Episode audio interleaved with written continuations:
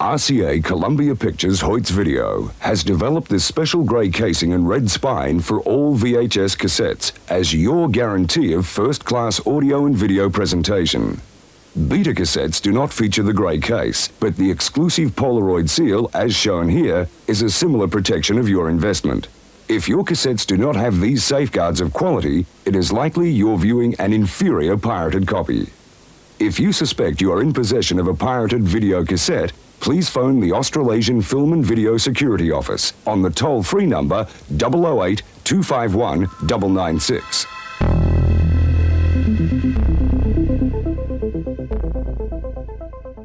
Welcome to Weird Kid Video. I'm Camrell Snape, and I miss video stores so much I opened one in my own home, packed with the VHS tapes of the trash cinema I grew up watching at a highly inappropriate age. Every week, I force my co-hosts Kira Jade Opitz and Brendan McDonald to sit through a movie for us to discuss. So come on in, have a look around, and sign up for a membership. This is Weird Kid Video.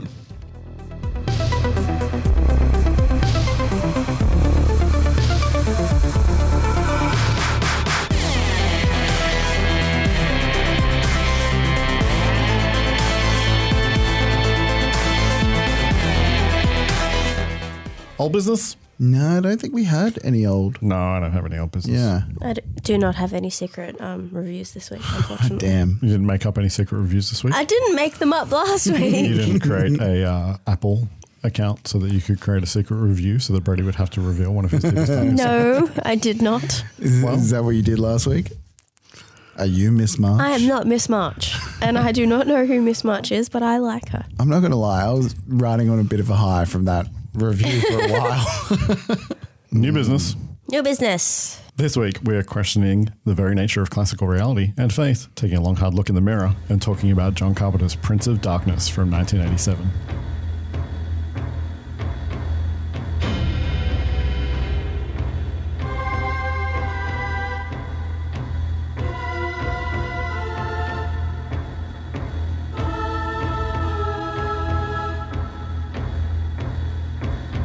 Anyone in close proximity has the same dream. What is it? A secret that can no longer be kept. It started a month ago. What started? A change in the earth and the sky.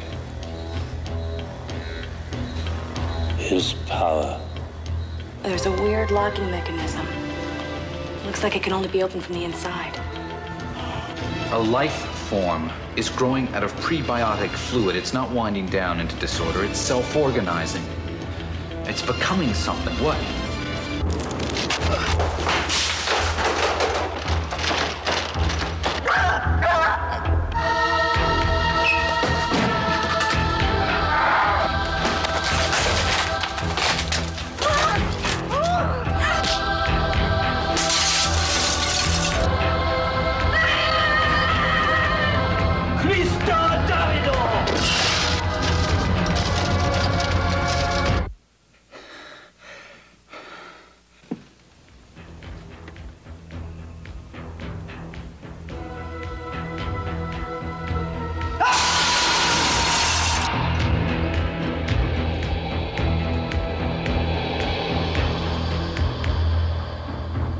I have a lot to talk about about this Oh, movie. really? Yeah, yeah. This is a very different JC vibe for me. Oh, yeah, totally. Yeah. Can we not JC. call him JC? Can we please call him John Carpenter?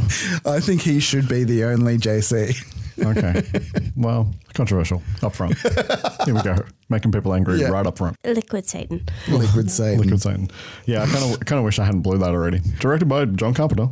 What's kind of fun is that this is a bookend to a period of Carpenter's career that starts with The Fog. Huh. This is at the other end.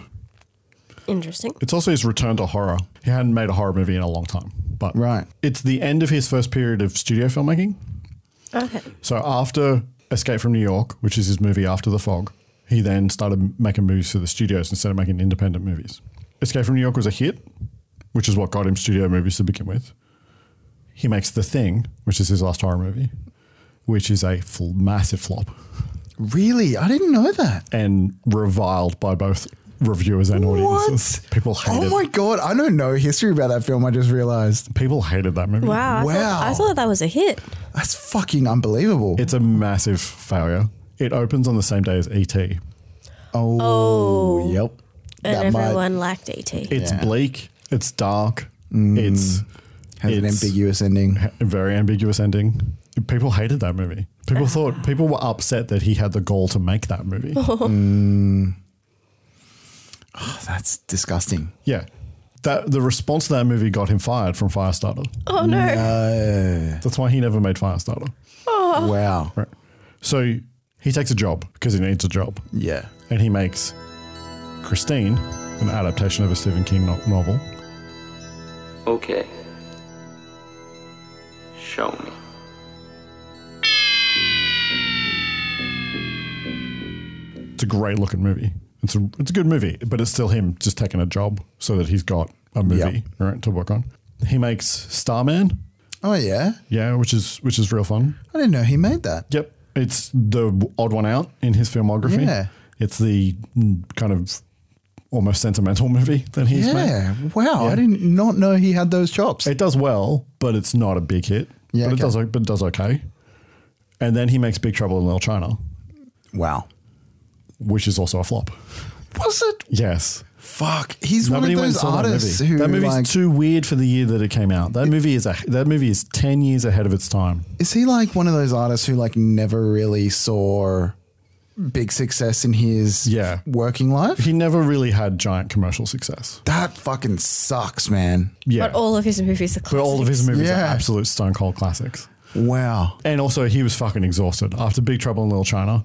He's been on a run of making studio movies, and where he just gets fucked over the, enti- the entire time. He's trying to make a movie, and he's got people interfering, and he's got Yeah. He makes the movie he wants to make. Ultimately, he always ends up making the movie he wants to make because he's John Carpenter. Yeah. but it's exhausting. Like it's ruining his life making those movies. He wants more control, and so he signs a two-picture deal with a tiny company called Alive Films that will let him make whatever the fuck he wants as long as it costs three million dollars.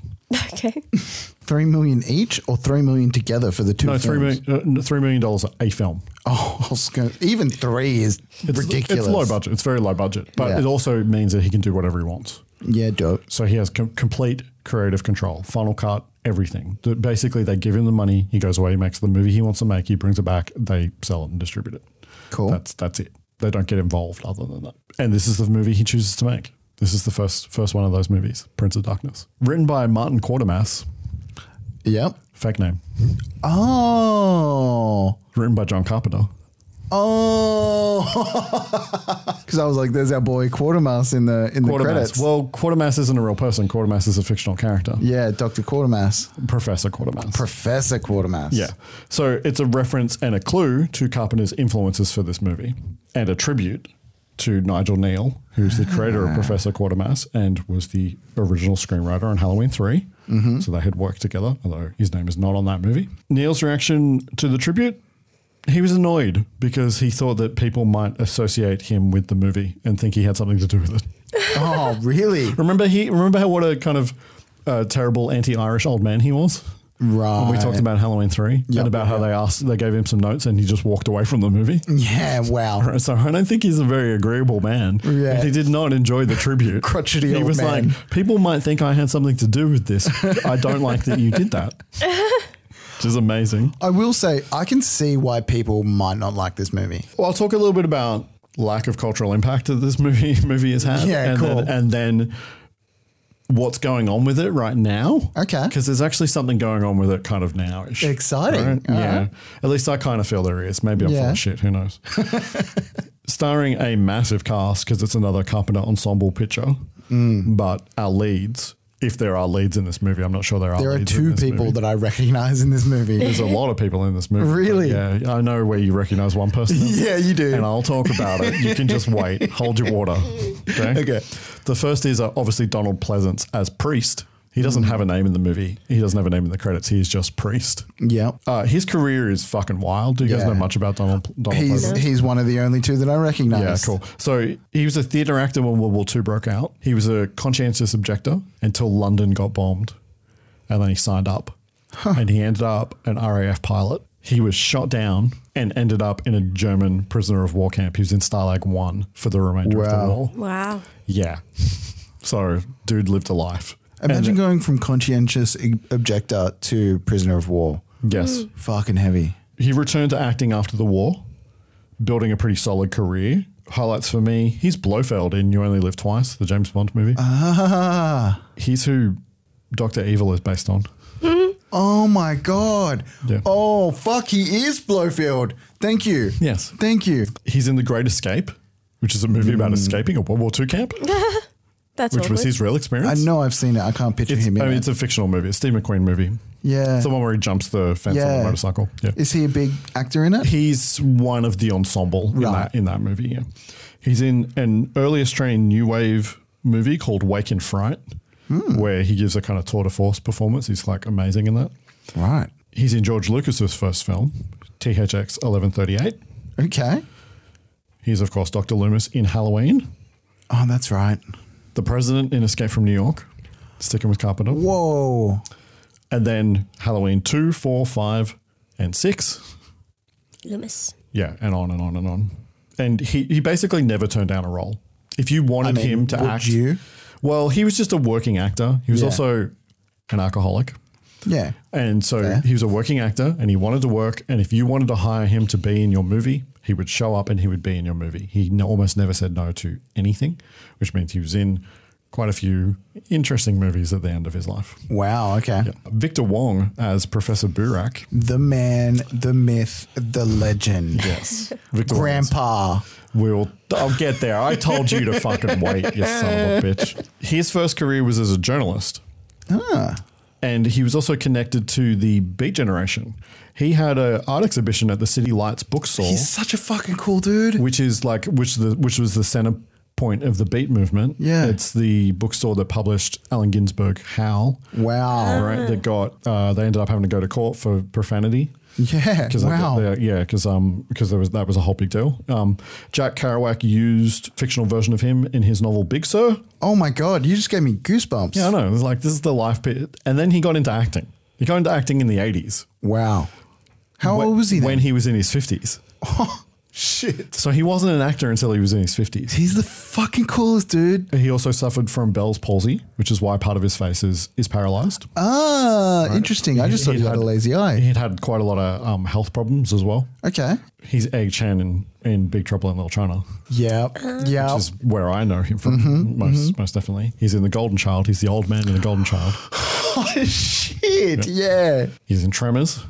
Ah. Like so, he's in like In tremors. like the three of my. He owns the general store in Trem- in Tremors. oh, fuck. I Okay. don't think you've seen Tremors. I, I'm sure I have. I don't think you have. I It- think you it's one think of you those have. movies that I don't remember well, but I'm sure I've sat down and When we watched. get to it, we'll find out. Okay. And yes, Brody, he is Grandpa Nori in the Three Ninjas movies. Grandpa. I love that man so much. with with Three Ninjas, High Noon, and Mega Mountain being his final screen role in 1998. and that is what a beautiful send off. What a beautiful send off to that man's career. I'm glad that you think so. Other cast, the whole lot of them, I will talk about as they appear within the context of the movie. There is one guy that I really want to talk about because he fucking swings for the fences, man. Trailers, quite a few trailers. Yeah. Kira's going to pretend that she watched them. A Nightmare on Elm Street Part 5, The Dream Child. His mother was a God fearing woman. His birth was an unspeakable horror. There's nothing to be afraid of. His life and death have been one incredible nightmare. But now all that is going to change because Freddy wants to become a daddy. I just want to make babies. What's wrong with me? You're just a little pregnant. Even if he has to adopt. Do unborn babies dream? See any family resemblance? Better not dream and drive. When it comes to chills, I want to learn stuff from you. It's my new look. Like it? when it comes to screams. Bon appetit. Open. when it comes to pure terror. The party just started. no one delivers. Kruger is back. Like Freddy. Better buckle up!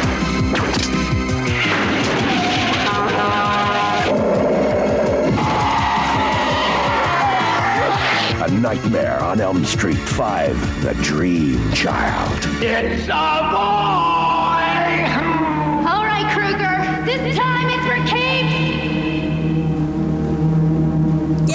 I love this movie. That was a fucking wild trailer. And you know what I think I realized from watching this trailer? You've never seen that. I don't think I've ever seen any of them. I didn't think you had either. I didn't think we so have either. talked about the fact that you have said on the pod, yeah, I kind of know those movies. I've seen those movies, and I had said to Kira, I bet you he just knows who Freddy is. I bet you he's never seen any of them. I, I don't think I've ever seen any clips or anything of it. I think I just know of Friday the 13th, right? But that Nightmare trailer. on Elm Street. You just Thank said you. Friday the Fuck. Thirteenth, dickhead. Fucking dickhead. That trailer makes me want to sit down and watch all of them. That was the most wild fucking thing ever. You have no idea. Oh, you have no fuck. idea, my friend.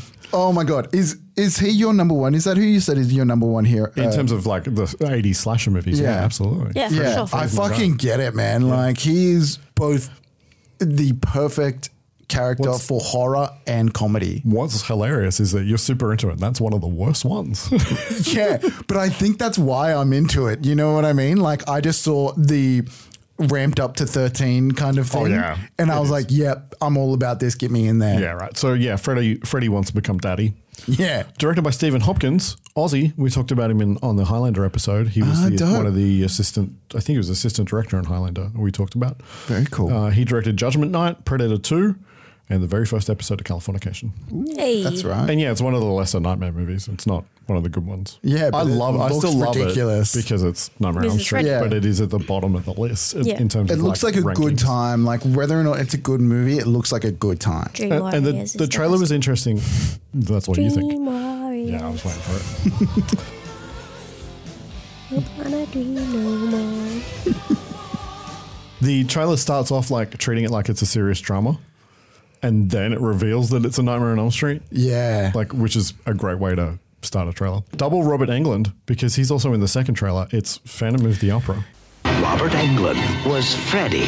Now he is the Phantom. The Phantom of the Opera. An all-new nightmare at its slashing best. He's not just in your mind. He's not just in your dreams. This Phantom can drag you back in time. Phantom of the Opera is alive and taking revenge on all those who turned him into his own worst nightmare.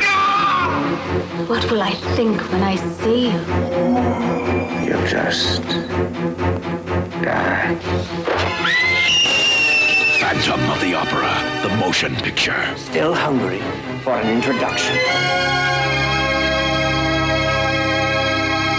Yeah. It's in that? I didn't know. I, d- I did see that Uh, trailer. It, it, it was all like it basically said Phantom with Freddy. Yeah, the, pre- the premise of the trailer is that this this isn't a Nightmare on Elm Street, but if you like Freddy, he's like Freddy in this one. Yeah. Yeah. Do you reckon this is like a rejected Freddy script and they were just like, nah, let's make this a separate No, thing? Robert Englund is just the dude at that time, so Right. they're trying to get him to be in other things. This was meant to be a canon film, but they had to sell it when they went into bankruptcy, so it's not a canon film. Ah. Mad. And it's basically Phantom as a as a slasher movie.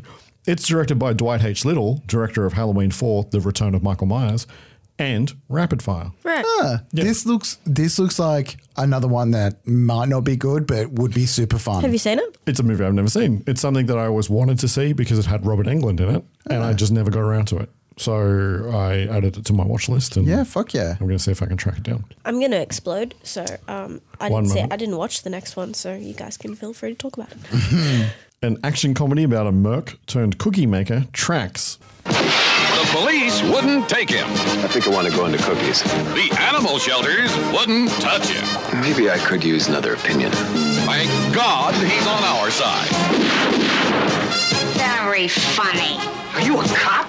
Temporarily, my cookie business is a little undercapitalized. Let me try one of your peppermint prune cookies, please. Introducing Tracks. Decent people on one side of the room, scum on the other. Your all scum? He knows only one thing about the law. What'll it be? Guns or fists? Sometimes it gets in the way.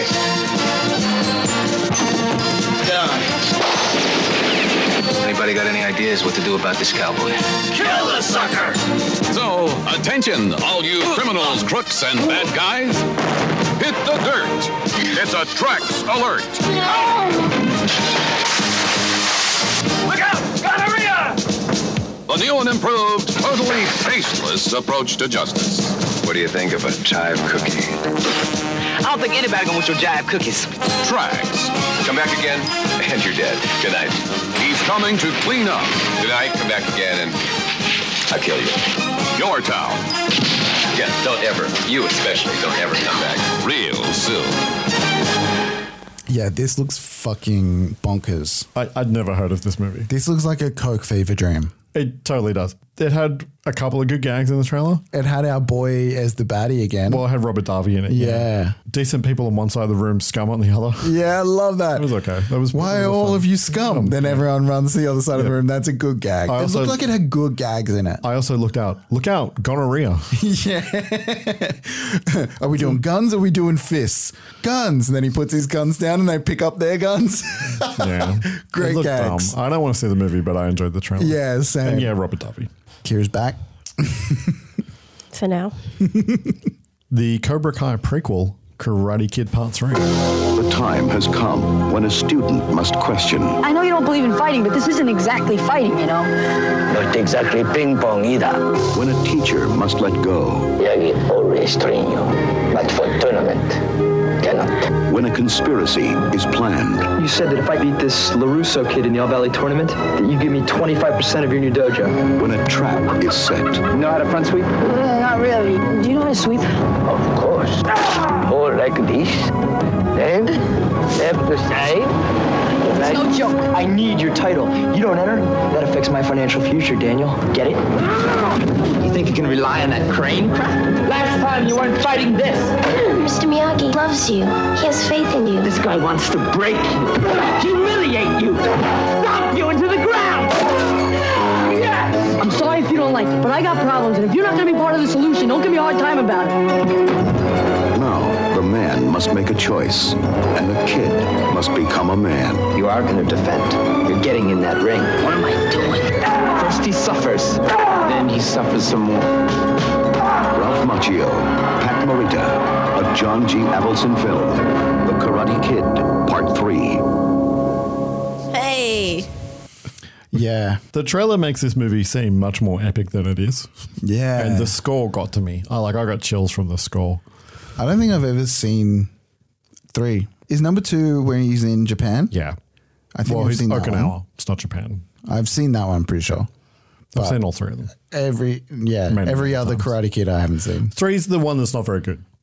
Like one or two are good movie, like good movies, right? They are what they are. I They're- I think I've like seen it once. Number right. two, and and then three is the one that's not very good, but it's still fun if you're into those movies. yeah, Yeah, Young Karate Ki- the the Ralph Macchio like number one he he fit it because he was like the underdog, not confident. But in the rest of the movies, he just seems like he should be more confident and more capable. But he's he's, not. also almost thirty when he makes Karate Kid Part Three. shut up. Yeah, it's a whole problem. It's a Yes, he- massive he, problem. He looked younger than he is, so he's so cast younger. so he was like 20 I am sitting here in shock. so he was like 24 25 when he made the first one right he No.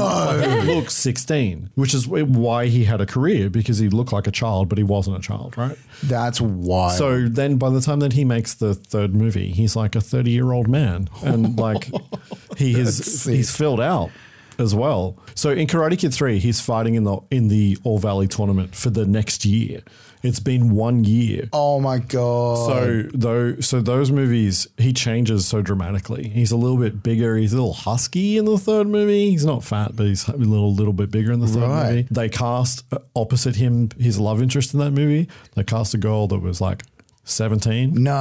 And, and so that's why they don't actually have a romance. They end up having a friendship. Well, so that's responsible. That's But they surprisingly changed the responsible. script so that they didn't get together because Daniel was like, I'm married and have children. This is real weird. What are you making, trying to make me do? Yeah, that's. so Karate Kid 3 is a weird movie, man. but I will say that is surprisingly responsible and good work, uh, Ralph Macchio. But Terry Silver, the villain in Karate Kid 3, is amazing. He's he's And they had the brought him- big. He's the big Cobra Kai bag. They had bad brought dog. him into, Co- Yeah. into Cobra Kai, yeah. Yeah, Which is cool. why I called it the prequel to Cobra Kai. Aha, because it's funny. right, right, right.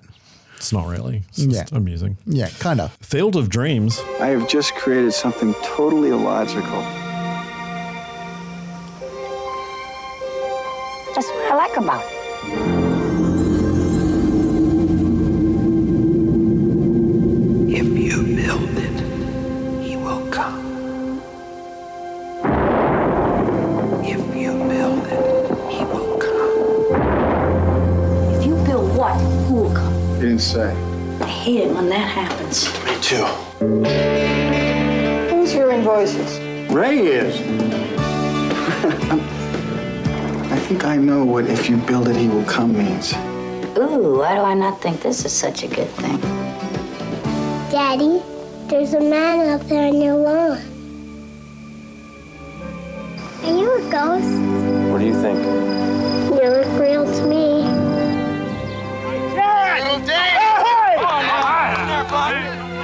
Hi. You couldn't see it. This is really interesting.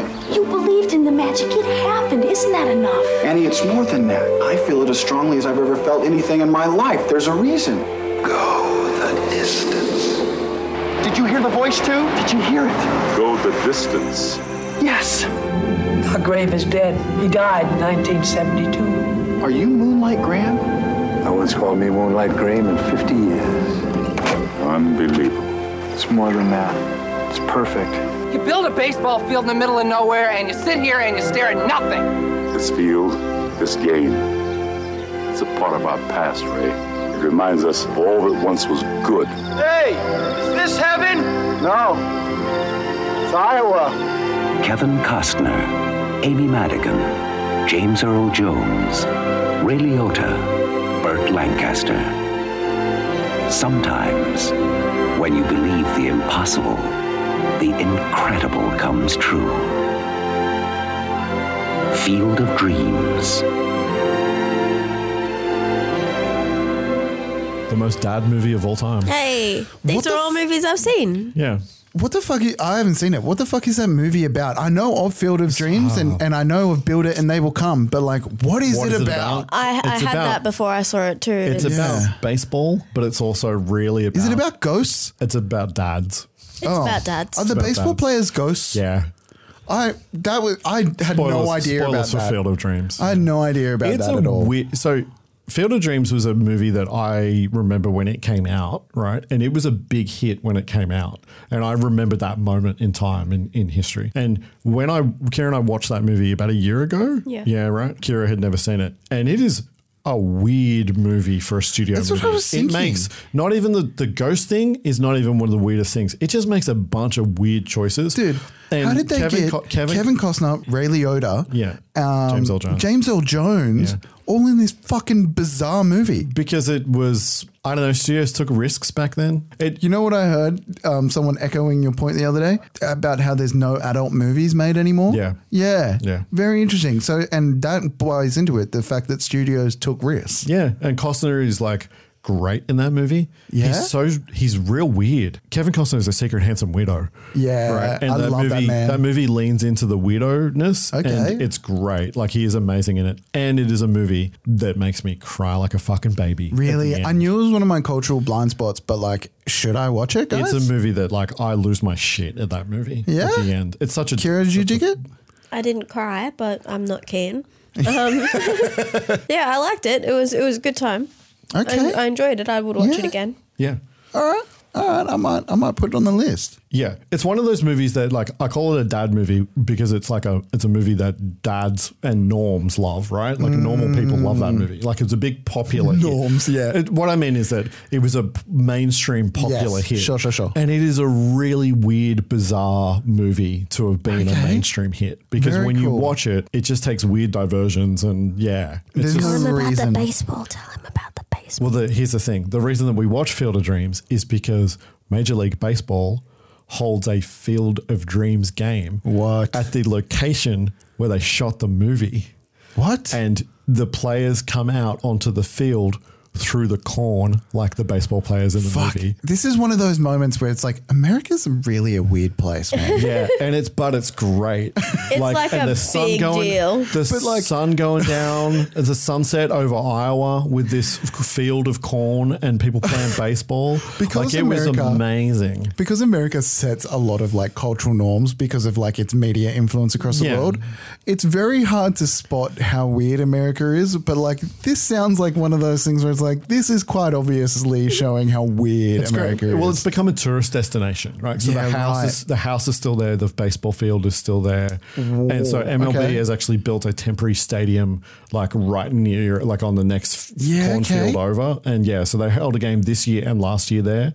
They're not playing. They're not playing next year because they're doing some renovations, so they can make it bigger for the year after. They need to add some infrastructure and stuff. It'd be funny if like they had a, a like subplot about like big stadiums moving in or big businesses moving in and why it's important to have these little stadiums. They- no, they don't. anyway, Chris Christopherson in Welcome Home. You were listed as missing in action 12 June 1970. You are dead, my man. They had me in a damn cage for four years. Jeremiah T. Robbins bought it, bagged, and buried. The Vietnamese released a set of charred remains. Then I just tried to stay alive. For 13 years. For 13 years. I didn't play ball with the Vietnamese. We consider this a matter of national security. You want me to keep quiet? And before this hits the 6 o'clock news, we all better know our positions. You should also know that Sarah Robbins remarried 12 years ago. It's a little bit funny, this feeling inside. I saw you. I saw you with that guy. You don't understand. Does Dad understand? No, it's not much, but it's the best. That's Tyler. I He's your boy, Jake. I thought if I could just look at him without him knowing it, not screw your life up. One's for you, I promised myself I would never stop loving you. and you can All I knew is that they were telling me that you were dead, and that was wrong. is your song. Has he screwed up our lives? Are you a deserter? What? If you're a hero, I guess I would have seen you on TV, right? I hope you don't mind. I hope I almost didn't come home. Jake, you haven't done anything to deserve all this hurt you're putting yourself through. I wonder. I told you all I wanted was my family back, but I was wrong. I want something more. I want me back.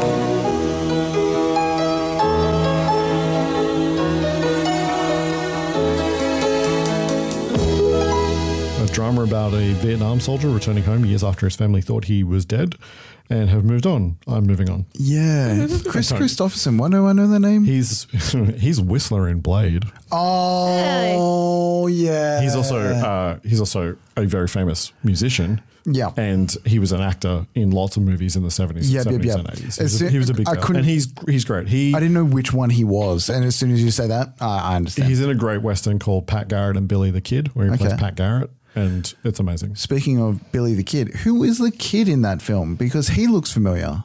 Oh, it is. Yes, it is. It is. It's the kid from Honey I Shrunk the Kids.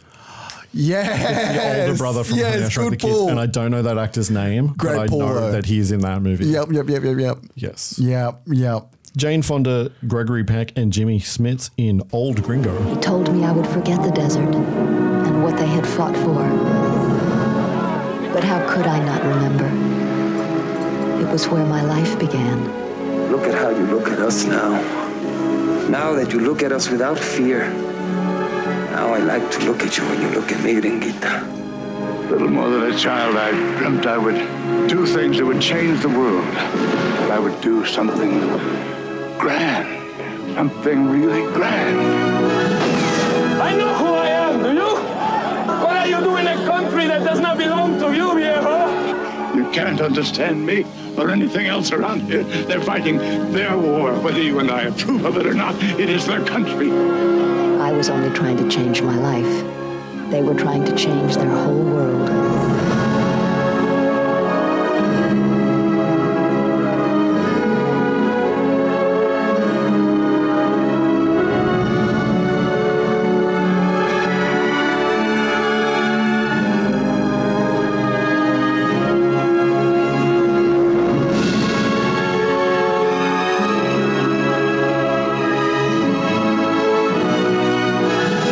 We make a good couple. He told me I would forget. But how could I not remember?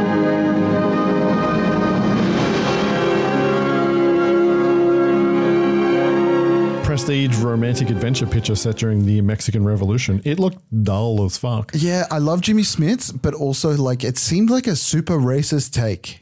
I don't think it's a racist take. No, no. It seemed like like not necessarily a white savior movie, but like something that was like turning all stereotypes up to It's eleven. not. I know it's definitely not a white savior movie. Okay. Because I looked it up because I'd never heard of this movie, and I'm a Right. fan of Gregory Peck, and Okay. I'm a fan of Jimmy Smits, obviously from the West, from the West Wing. Yeah, yeah, yeah. Yay. He's the man. When I looked it up, Gregory Peck is playing Ambrose Bierce. Ambrose Bierce was a journalist and s- and satirist. He wrote the Devil's Dictionary, which is a satirical dictionary.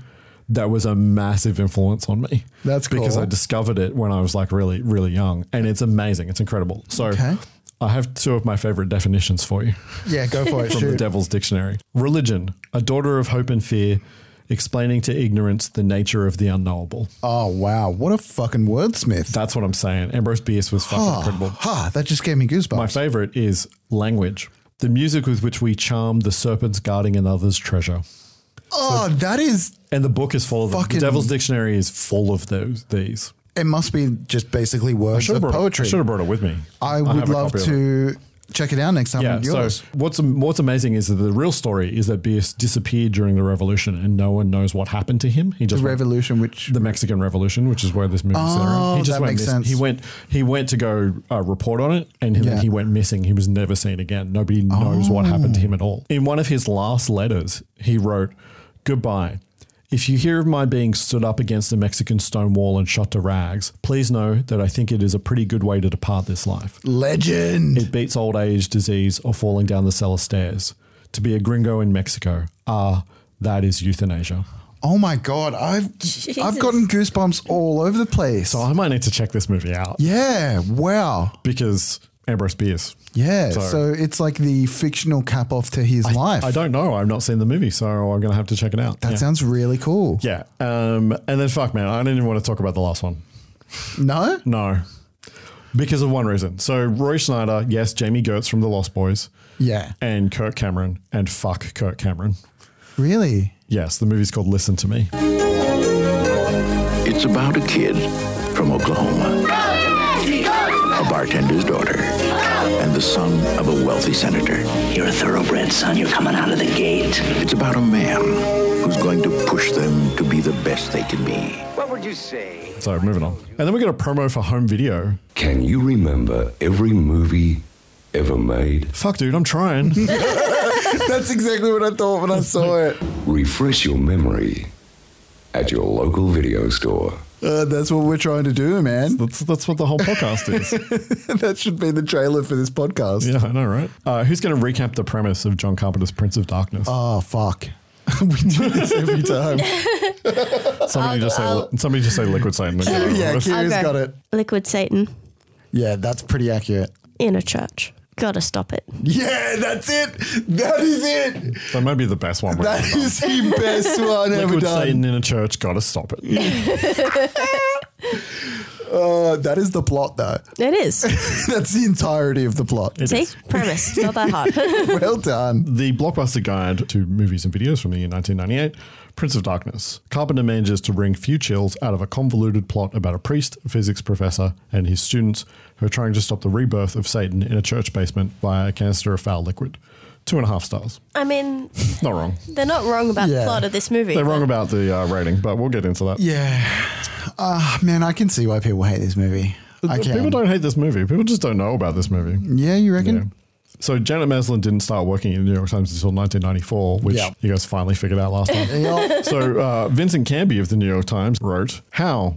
Someone asked in John Carpenter's Prince of Darkness, "Did the Vatican manage to keep this secret for 2,000 years?"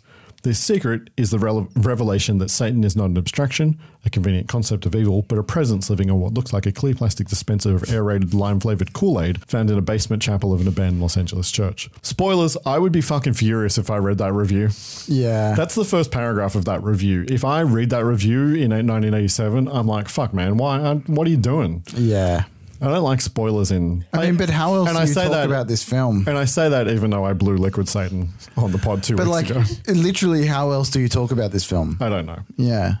Prince of Darkness, which opens today, is a surprisingly cheesy horror film to come from Mr. Carpenter, a director whose work is usually far more efficient and inventive. Martin Quatermass, whose first screenplay this is, overloads the dialogue with scientific re- references and is stingy with the surprises. You dumb fuck. You don't know Yeah. that that's John Carpenter. You may well suspect things are not going to go well when the movie spends its first 15 minutes intercutting between the opening credits and scenes introducing the characters. Also, it's not 15 minutes. We'll talk about that. None of the performances are super, although Alice Cooper, the one time rock star, Alice Cooper. makes an arresting cameo appearance as a mean spirited zombie who stands outside the church, intimidating anybody who. Holy fuck! You You did didn't not know I notice. saw I Alice saw Cooper. Alice Cooper in the credits, and I was like, Alice Cooper's in this fucking movie. And I looked him in the face several times, but because he didn't have his fucking eye makeup on, I had no idea. You're expecting him to rock into this movie with his eye I'm- makeup on? I'm sure Ellie should have spotted him. Ellie like watched this in parts as well, n- and I don't know if she saw the zombie, but like, holy fuck, wow. Yep. I don't. Is he shorter than I think he is? Yes.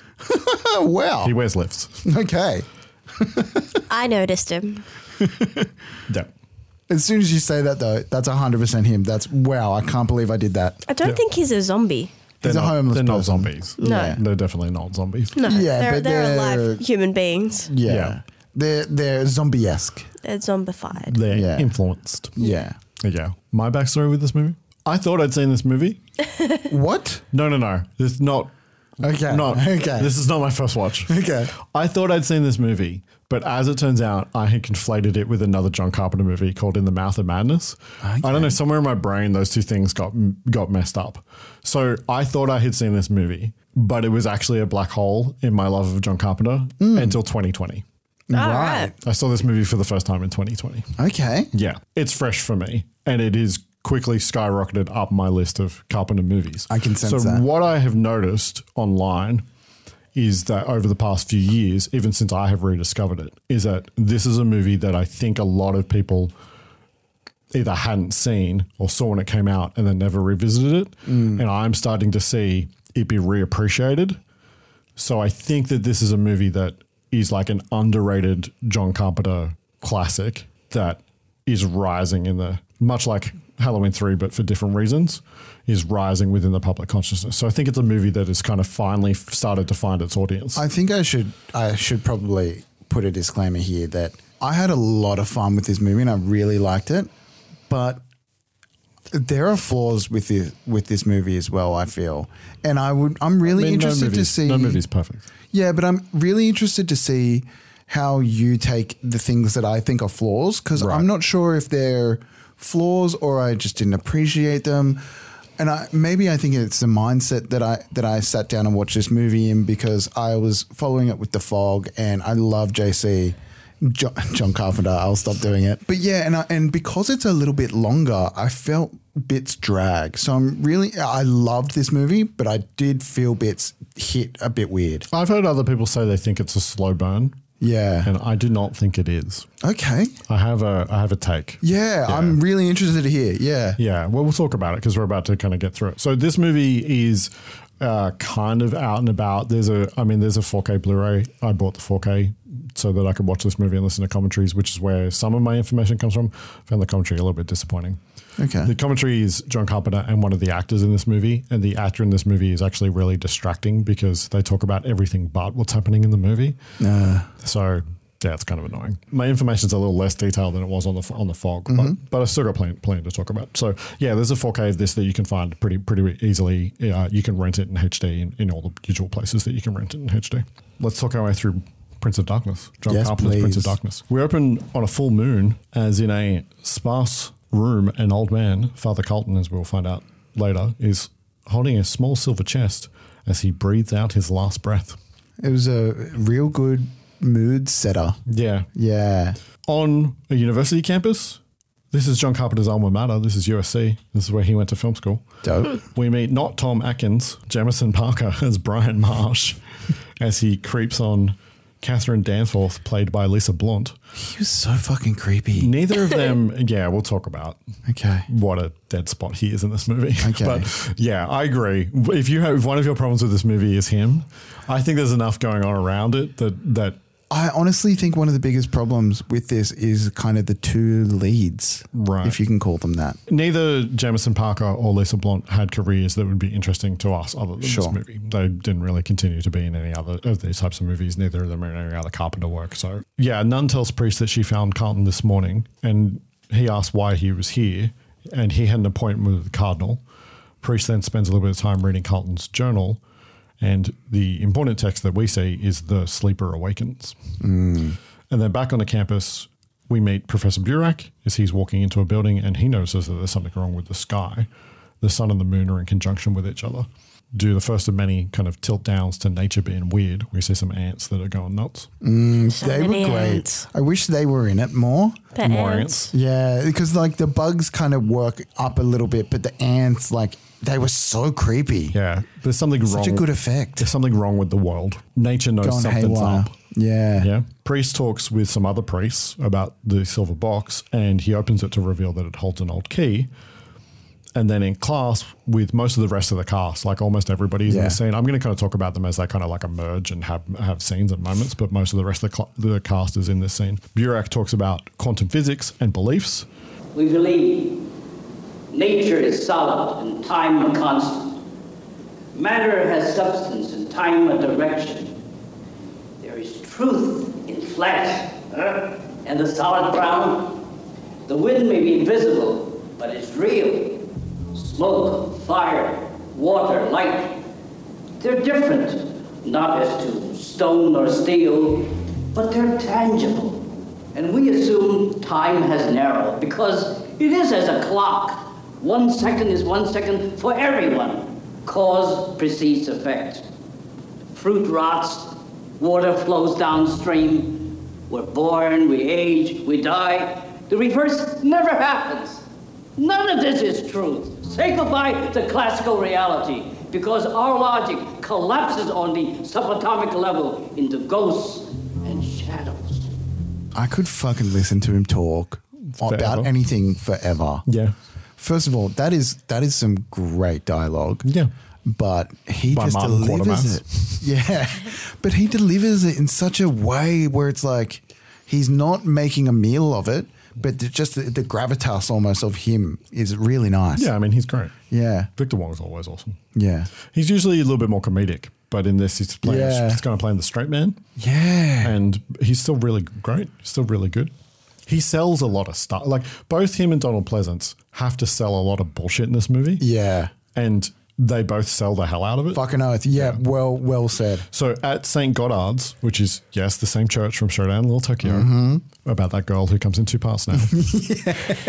Later, there'll be another girl that comes in two parts. uh, the credits are still running, and we see a name in the credits that is interesting to people that know about John Carpenter. The script supervisor was Sandy King. Three years later, in 1990, John Carpenter would marry her.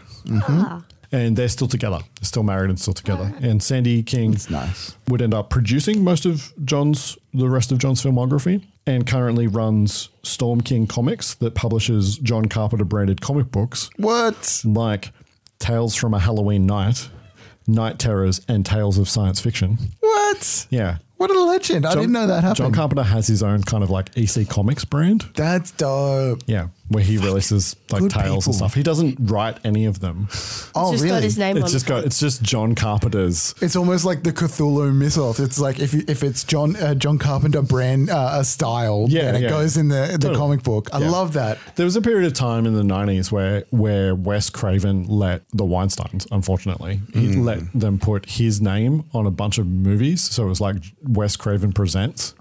Really? Right. So they're Wes Craven branded movies to get people to go watch them. But so Wes if Craven he read a has- script and goes, "Oh, this is cool," had nothing to do with it. Oh, They fuck. just literally just put his name. But so that they uh, uh, would let him do what he wanted to do. That was, how, I think that was how, may have been how, this might be apocryphal, this might not be true, how he convinced them to let him make music from the heart, which is like his one non horror movie. Right. Yeah. Maybe. I could, that could be wrong. I Okay. should double check myself and I'll just cut that if I'm wrong. yeah, Um, you can do all business games. I'll do. No, I don't need to do all business. I just cut stuff out. Marsh continues creeping on Catherine.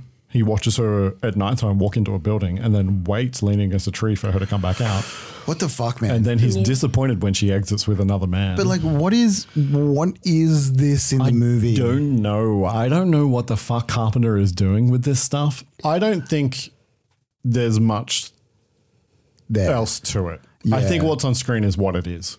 So maybe I think the it's actors. of the, I think it's a no. I think it's of it's, it's the screenplay. I think it's of the time, Oh. and I think that when we look at it now, we go he's creeping on her, and I don't think that John Carpenter thinks that that's what he's doing.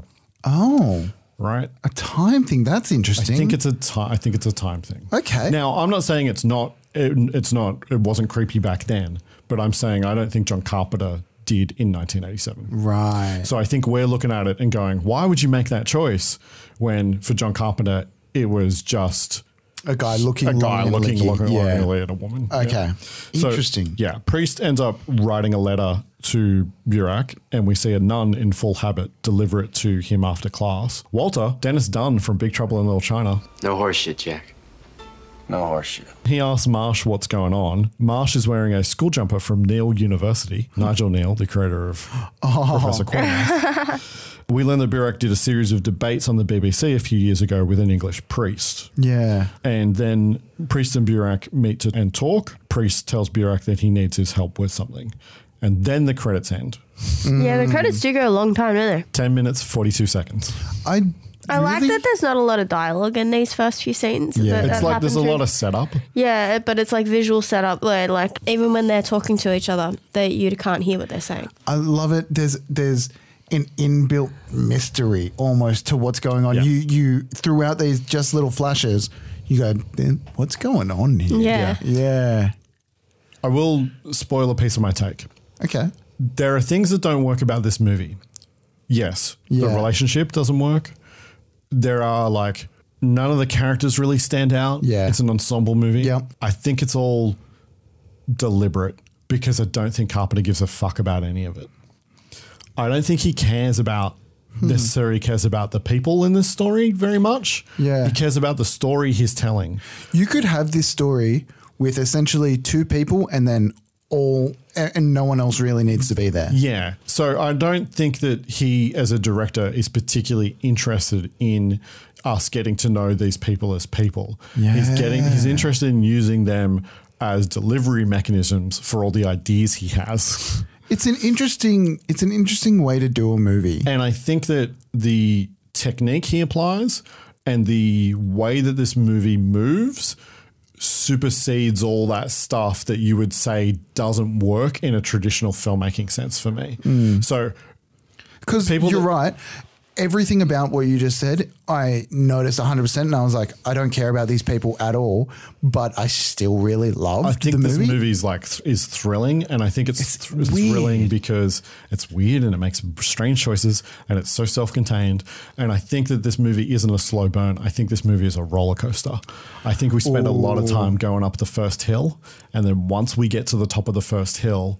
We're on a roller coaster. But the ride first of hill ups is and long. downs. The first hill is long. Yeah, But okay. Once we get Well, I- to the top I of the think fir- we're in Once we agreement get to then. the top of the first hill, it's a fucking ride until the end yeah. of the movie. Okay. Yeah. okay. Marsh is playing solitaire and loses with one card left, which is like how bad are you at this? Yeah. and we see a story on it. It just makes me laugh.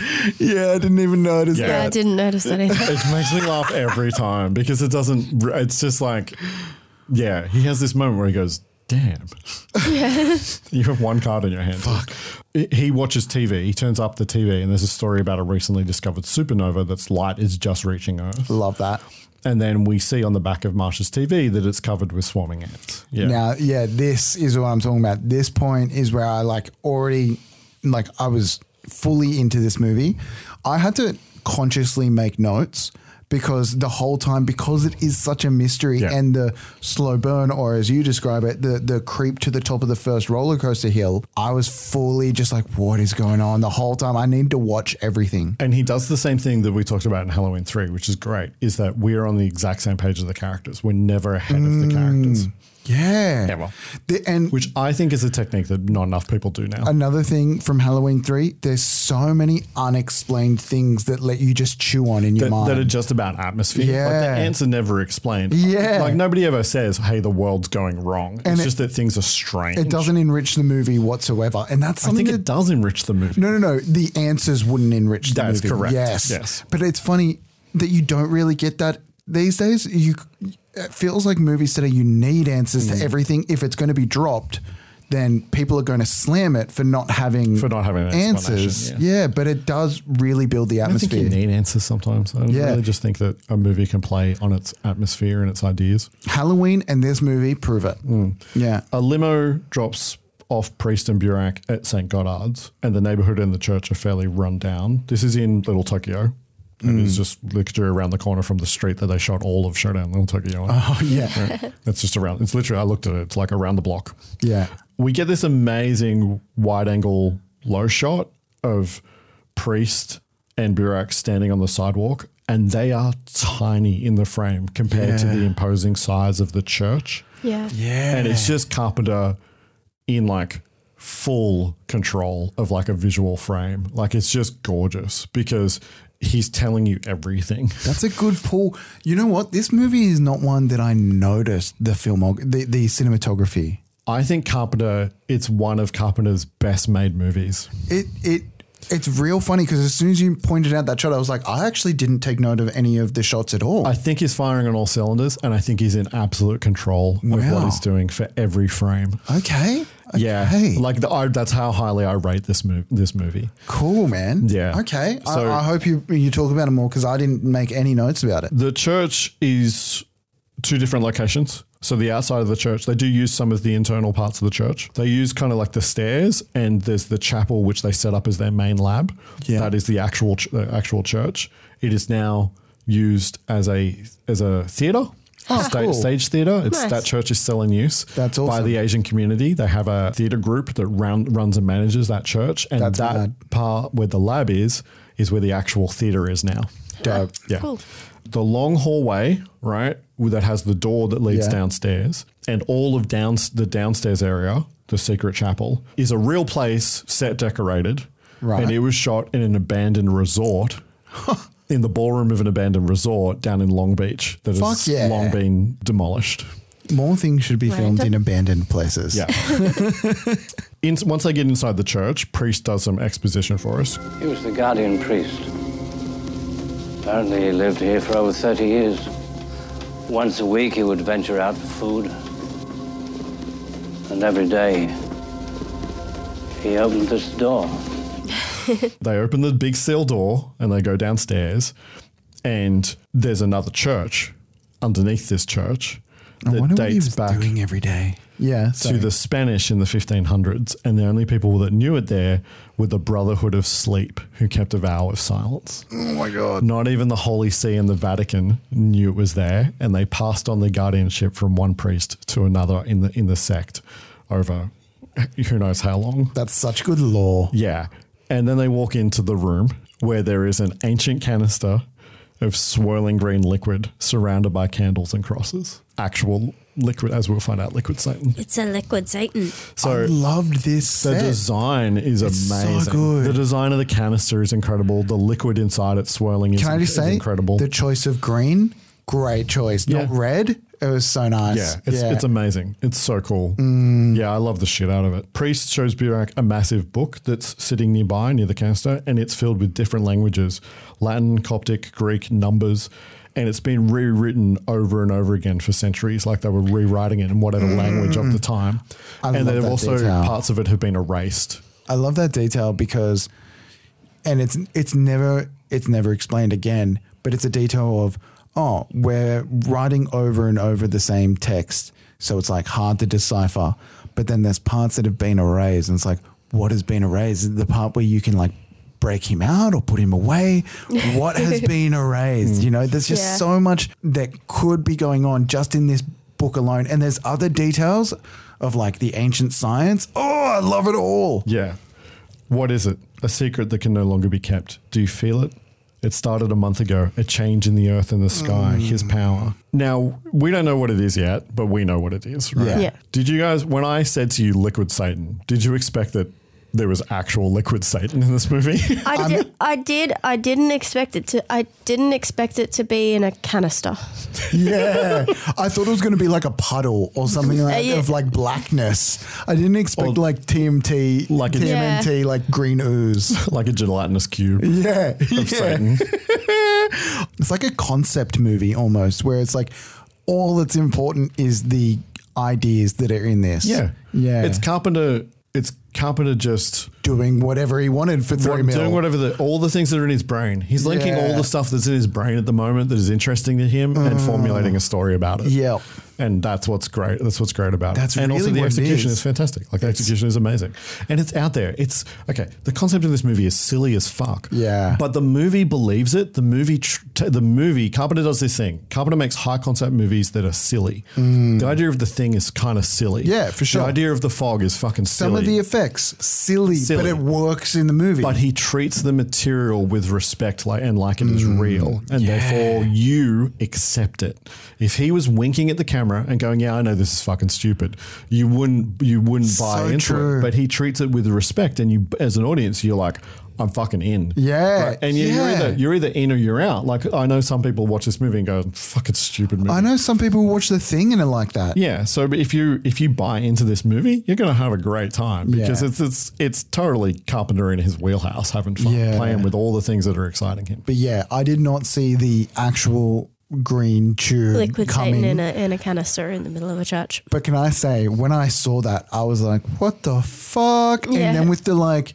the ancient science that comes into it later, I'm like, oh, I'm all about this. And This also- is such a cool concept. Also, Carpenter's score, because again, it's a Carpenter score, is fant- with the choral voices is fantastic. So back on campus, Walter and Catherine debate Schrodinger's cat because he doesn't get it.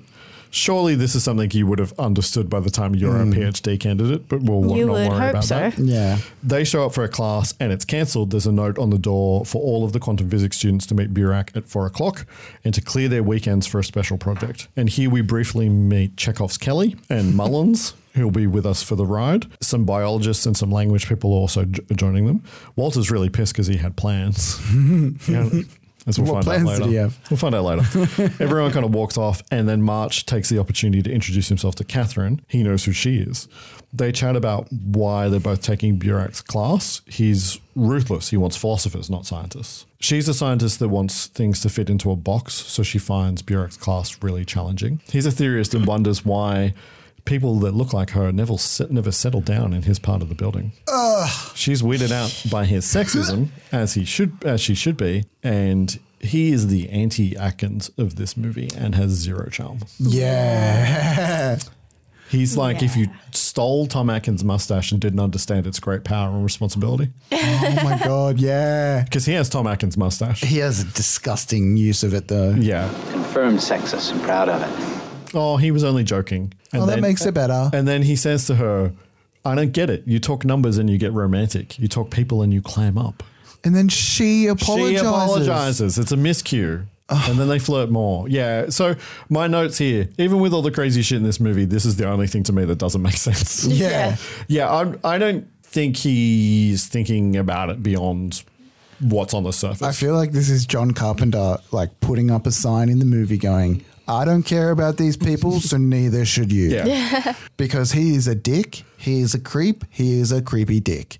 Yeah. Um, and she has her flaws, but like she does not deserve him. Kira, what did you have to say? I mean, I agree. I didn't. Uh, the, the whenever anyone says sexist and proud of it, even if it's a joke, it's not funny. Yeah, it Like, deserves a swift you can't, headbutt. you Yeah. can't, you can't say that. Only sexist people say that. yeah, So yeah, yeah, yep. It was it was disgusting. Kira's just dying, I don't think that I'm yeah, gonna make it. Your cable TV is experiencing difficulties. Please do not panic. Resist the temptation to read or talk to loved ones. Do not attempt sexual relations, as years of TV radiation have left your genitals withered and useless. Well, I'll be damned. Technical difficulties business. Is this about me? This is about you. we had to abandon the podcast last we week abandoned ship. Mm. because Kira attempted to cough up her lungs. I did. I did. I did. don't recommend that. No, it's not good, and it's not helpful on a podcast because nobody likes hearing that. Yeah. so if you're wondering why things sound significantly different and we're very confused about what happened and we start repeating ourselves, this is why. And also uh, why I sound significantly different because I am feeling much better today. Thank you. yeah. So this is our second attempt at the podcast. We're just going to pick up from where we were. I will have done a musical thing and it'll be a whole fucking deal. Alice Cooper's in this movie. Yes, Oh, you remembered that Alice Cooper is in the movie. That's fantastic. So where we left off, which for you, dear listener, was only seconds ago, is, but for us was a fucking lifetime, was that everybody was meeting with Professor Burak at four o'clock so that he can tell them that he needs them to participate in a special experiment over the weekend. Is this the note on the door? No, we're past that. Oh, that this is going to be a bad part. That, Oh, that happened. That happened pages ago, Brody. Right, sorry, sorry. Check Checking, office. this is checking. This is the other thing. You guys are going to fucking remember what happened in this movie from here on out. I know my next note. okay. So he tells them by participating in this examination, they'll greatly improve their classroom averages, that they need to expect to be taking their meals and sleeping where they'll be doing the experiments and that other departments from the university will be joining will be joining them for the Mm. experiment. When he says taking their meals, does that mean he is expecting them to bring their meals with them, I don't or know. that they will there will be catering provided? I get the impression that catering is provided. Because it's a bit mean to be like, I'm taking you guys for the weekend and also pack all the food because I'm not providing food. In these Yeah. situations, it's polite society to provide food Supply and snack. water. I think he means like To you're your doing hostages. it here. You're sleeping and you're eating here. Yeah. Yeah. Uh, yeah. They I are mean, he kind of did, like, they, they did supply, he did, does supply, pl- supply uh, cots yeah. for the sleeping. Mm-hmm. So potentially there is catering. Yeah, I mean, instantly Kira's energy is way off the charts and way off the charts in a direction that is completely unexpected. What the fuck are we talking She's about? got- she's got bits left, right, and center today. Catering. We're talking about catering. he said that they have to take their meals. I just wanted to know if it was catered. Burak, I'm going to, sorry, I'm going to Brody you. Burak arrives at the church. He's cutting me out of the Wait, podcast. wait, wait. Is this a thing that professors can do to their like students? They can just be like, "You're here, or you're fucking failing." This class. well, he didn't say that he- Yeah, he didn't say that they're going to get bad grades if they don't do it. He said they're going to get good grades if It'll they do improve do because it. it's like extracurricular, Um, right? Extra but it credit. is, it feels like it is volunteer. Mm, Yeah, It's just that in Except our the t- classroom is closed unless you're where I physically am. Yeah, I mean, also it's going to be the weekend. Like, it's Yeah. not. It's happening over the weekend. There's no classes on the weekend. And who wouldn't take a who wouldn't take a percentage bump on their class just to, if, if all they have to do is look at liquid Satan for the weekend? I mean, I wouldn't have. they don't know about the liquid Satan. When you add the liquid Satan in, I definitely wouldn't have. okay, okay. Burek arrives at the church and watches as a street person with ants all over their face is saluting the sky. Is that Ant Lady? Creepy. That's Ant Lady. Yeah. Ant Lady's cool, man. So creepy. Such a nice detail. Are they real ants? yes, there was a bug wrangler that Really? wrangled all the bugs. All the bugs are real. Yes, and Fuck that is yeah. definitely a thing. I didn't know that was a thing. I didn't write down the name of Ant Lady, as we are now calling her, Yeah. but she is actually a casting director. She's, Huh. I don't know if she's a casting director on this movie, but she's a casting director that Carpenter had worked with, and I didn't write down her name. Huh. They're big fucking ants, by the way. I'm not in general generally scared of ants, but I definitely don't like the concept of ants being on me, Especially on your face. on any part of me. And like big ones who 'Cause- like definitely if they bit you would fuck you up.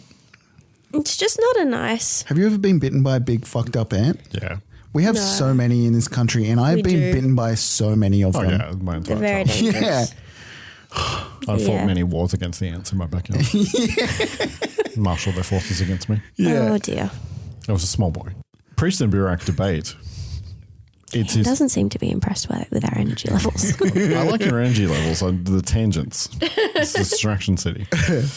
It's his disbelief that powers him. It allows his deception. He lives in the smallest parts of it, in the atoms. This is Donald Pleasance. He's fucking great. in this Yeah. movie. I actually think he's like legitimately really good in this movie. And the dialogue or the like philosophical chat is just like on point with those two. Yeah. It- those two are just killing the whole movie. Yeah, Uh, Pleasance or Priest thinks that they need to translate the book and tell the outside world, and Burek says the outside world doesn't want to hear about this bullshit. We must translate this book. You must prove it scientifically. Convince the outside world. The outside world doesn't want to hear this kind of bullshit. Just keep it locked away. You've already managed that for 2,000 years. No prison can hold him now. Marsh and Catherine hook up. Yep. After their awkward flirting. Yeah. Yep. yep. For The- no that that relationship hasn't progressed beyond I'm sexist. Yeah. And yet now they are together. He gets up and then kind of basks in the glow of the weird acting sun, Yeah. which is a matte painting. and then he wakes her up with coffee and he kind of wants to go again. He tells her that he wants to tell her something, and she's like, chill, dude. Yeah. like relax because they've known each other for how long? Like maybe six hours. And there's this whole bit here where he says basically he implies that he's going to tell her he loves Yeah. her. Yeah. And she's like, no, She no, should no, no, run, no, no, man. No, no, no, like wait, because if it's not real, then I then I'll be heartbroken or whatever. Yeah. you gotta wait. You gotta wait, and it's like fuck, man. Like seriously. I mean, Alice fucking Cooper Yay! as the street schizo, which is what he's credited as, wanders out of an alleyway with a large group of street people, and they watch as a white van full of scientists rolls up to the church, and they start unloading themselves and equipment. So, how did Alice Cooper end up in this? Yeah, movie? that's but that question as well as how how Alice Cooper i- is Alice Cooper at this point in time. He's very Alice Cooper. He's the most Alice Cooper. Oh, I was thought there so. a ramp up of Alice Cooper? well, in was terms there? of like I was just wondering like He's how been around since the seventies, but Yeah. he's he's like still doing. is he still massive at like stage his shows? is yeah, he he's still, a big- height of Alice Cooper fandom? Yeah, I guess if you're in if you're a, if you're a Cooper head. My mother is a that what they Cooper call head. themselves? Yeah. I don't know what they call themselves. Brides of Cooper. Um, Brides of Cooper is good. Yeah, thank you. I, I thought that was That's, very that's, good. that's pretty good. Is so? Is this just a cameo? No, it's kind of well, it's an extended cameo. So Shep Gordon, who's the producer of this movie, one of the executive producers of this movie, Shep. That's a good name. is Alice Cooper's manager. Oh, and apparently it was meant to be a smaller part. They were just going to like stick him in with the street people, and then Carpenter was like, "Well, it's Alice Cooper. Let's give him a close up." Yeah, Yeah. alright. And then he became their kind of leader and ended Yeah. up coming for multiple days to come and do a bunch of stuff. Because he fucking sells the creepiness. Like he's great. the homeless zombies are creepy, but like with Alice Cooper at the front being all gaunt and fucked up, Yeah. really does kind of sell it. They're they're menacing a little bit more. Yeah, he gives them a bit more of a personality of like that they're not just zombies, that they're Yeah. scary. They're menacing. Yeah, Yeah, there's. A, I mean, he's got he that gets, cult leader feel. yeah. Oh yeah, totally. Yeah, and around the back of the building, we see several kind of large U-Haul vans and more scientists bringing gears through the back entrance. There's a big lot out the back, which will obviously play a part as the movie kind of moves on. We see everybody kind of setting up and meeting each other. Well, there's lots of characters, right? So, and I'm going to try to keep it as clear as clear as possible, but also it's been more than a week because of our technical difficulties. So uh, if you don't remember who anyone is, just fucking tell me and I'll tell you who people are. The women, Catherine, Kelly, Lisa, and Susan, move their stuff into a room that's set up with cots and are not thrilled that this is the sleeping circumstances. Yep. And then Carpenter future alumni, Peter Jason, this is his first John Carpenter movie, as Leahy, comes in looking for Burak. He's in Streets of Fire, Karate Kid, he's Fetterchuck in Alienation, he's in They Live, another Carpenter movie, Yeah. Hunt for Red October, Arachnophobia, Marked for Death, In the Mouth of Madness, Village of the Damned, Congo, Mortal Kombat, Escape from New York, Dante's Peak, Ghosts Yeah. of Mars, Willow Creek, every fucking TV show that you can possibly imagine from the 80s and 90s, and Deadwood. Yeah. Usually smaller characters. in those? Yeah, he's a he's a character. He's actor. always got he's a bit words part. and stuff. Yeah, Yeah. yeah, Yeah. but he's he doesn't he's not a Got star. words. He's always got words. yeah. He's always got words in his face. Setting up and sexually harassing Susan, radiologist, are Wyndham and Etchison. Etchison is only there for the setup. He's the guy with glasses. Yeah. Walter bitches to March about the hot date he had to miss. And March's response is, Where were you taking him?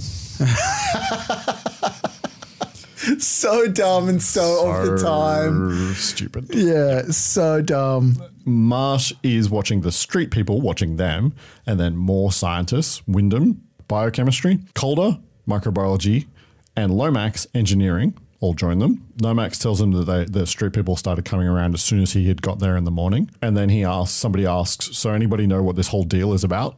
Because nobody knows what the fuck is happening yet. Yeah. And nope, nobody's got a clue. Lisa starts translating the book, inputting the text from the book into a into a computer. She's a theology student getting her doctorate doctorate in ancient scriptures, and this shouldn't be too difficult for her except for the numbers. Alice Cooper is lurking. He watches as a priest arrives and is accosted by a woman, the the ant woman, Yeah.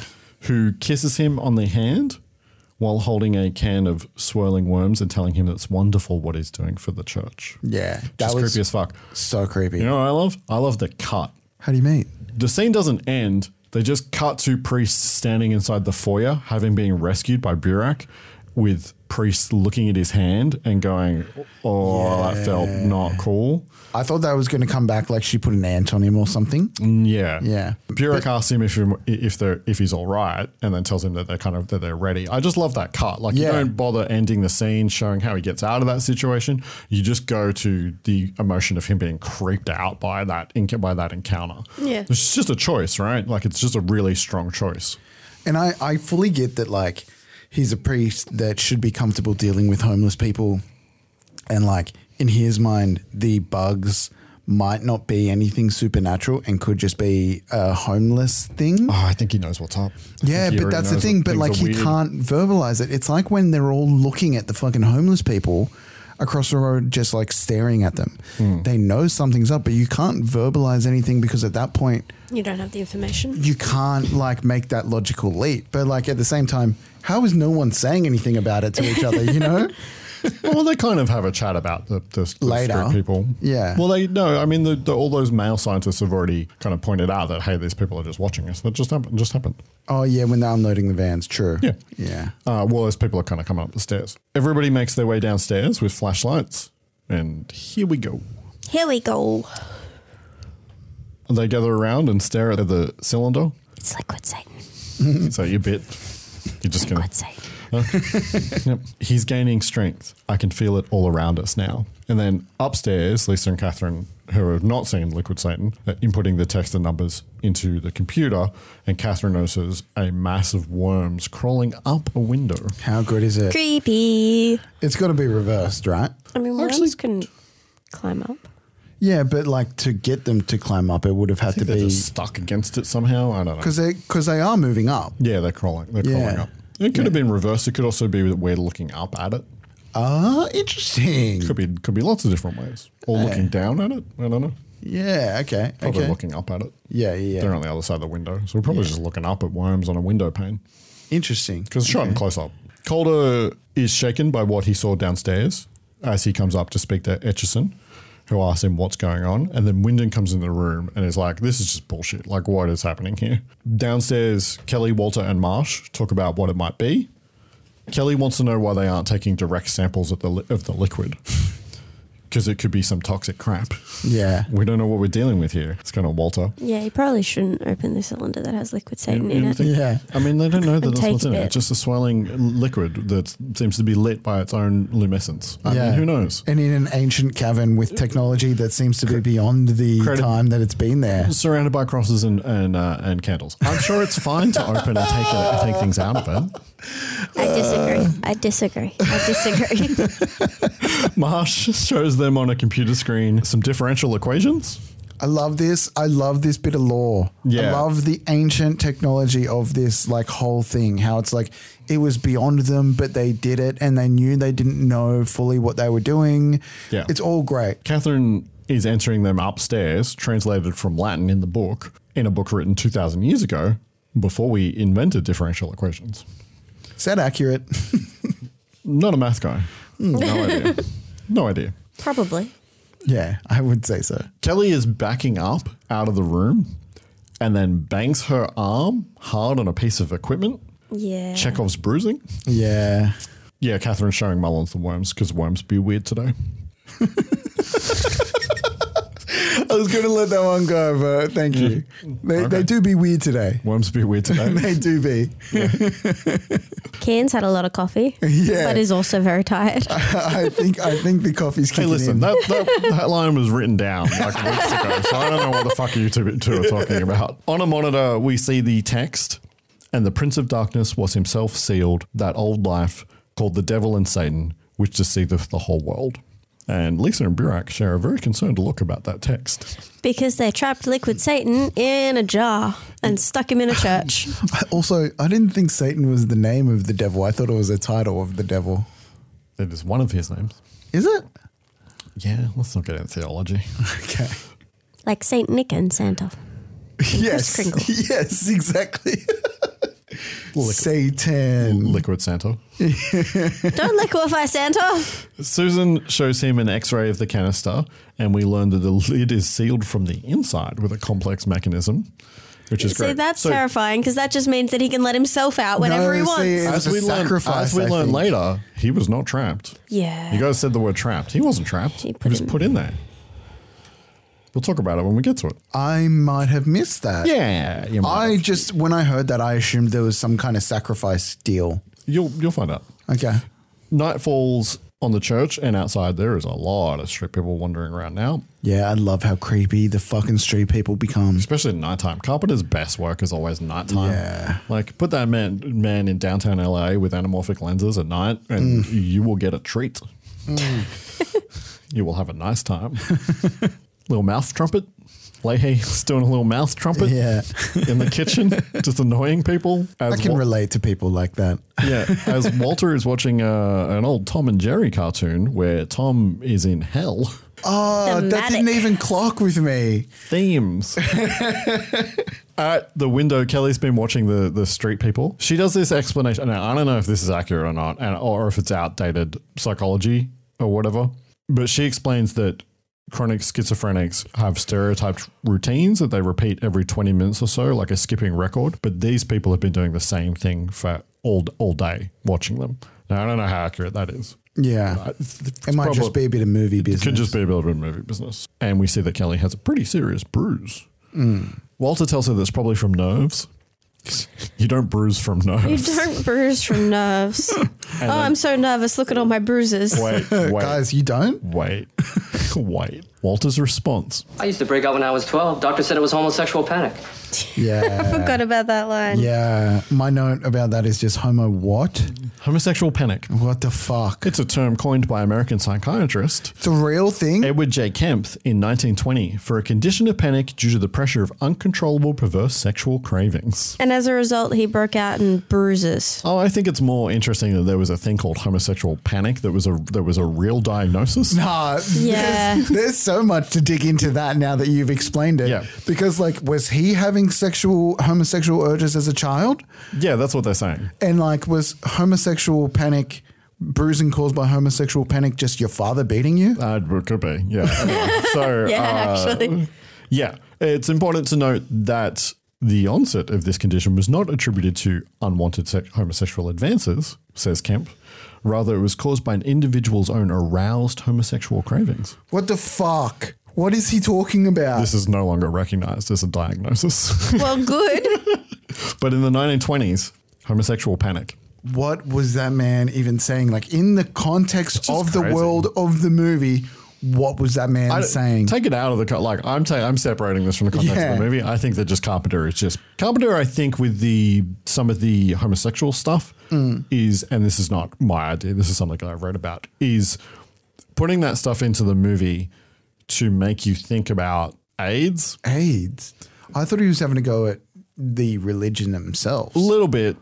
So there is a reading of this movie that I'm not sure that I agree with, but I think is maybe just part of the kind of the soup of the movie. It's an ingredient in the soup of the movie. I don't know why the movie's soup now. Um, is that this is in the this is in the rise of the the AIDS e- epidemic Yeah. in the United States, and we're dealing with an evil entity that is passed on through liquid transmission Oh. through fluid. So he's trying to evoke inflict- that. ev- evoke the fear of AIDS into the fear of into liquid the Satan. f- so therefore you also then bring in because even though AIDS is not a primarily homosexual disease, that is the way it was framed in the media in the time, yeah, that's definitely what they thought at the time. and so therefore he's bringing in some of that stuff just to put it in the back of your head. It's not obvious. It's It not. does make it's not sense front because, of like, mind. It's just um, part of the texture. It's, it's an ingredient in the soup of the movie. Yeah, And because AIDS was in obviously in the homosexual community, but also in the homeless community. Yeah. Mm. So you're putting those two things together, plus liquid Satan, plus trying to evoke the fear that you already have. yeah, in it's the just it's just community. part of the texture texture of the movie. Yeah. Etchison's on his way out because he's all done. He's got Leahy all set up. Outside, he exits via the back stairs into the alleyway that runs next to the church, which will become important kind of geographically as a Yeah. as a means of egress. On his Walkman, he's playing title song "Prince of Darkness" by Alice Cooper. He lives for hate, he lives for tears, he lives unto his name. He knew the life, he knew the one who was crucified in vain. Prince of darkness studies the world with hunger. which is Alice doesn't play Cooper. over the credits, which is weird. Hmm. You would expect that you know Alice Cooper recorded a song for this movie, and it doesn't play over the end credits. That is, strange. Weird choice. This is its only instance in the in the movie. Yeah. Is it in the trailer? No. So he wrote a song for them, and they use it on the Walkman of this character, and, And, then that's there's a music it. there's a music video as well. So it was used to promote Yeah. the mo- promote the movie. You would think that they would use it more. Etchison sees a pigeon that's been crucified on a cross. It's a freaky bit of. I imagery. mean, you see that, you're turning straight back around, right? Yeah. Yeah, well, as you're not continuing down the fucking alleyway, That's true. Maybe. Keen would, but the rest of us in in Yeah. regular society wouldn't. As he walks down the, the alleyway, Alice Cooper emerges from the shadows, picks up half a bike, and starts walking towards. Etchison, that. The half bike. Etchison turns to go back the way he came, but nope.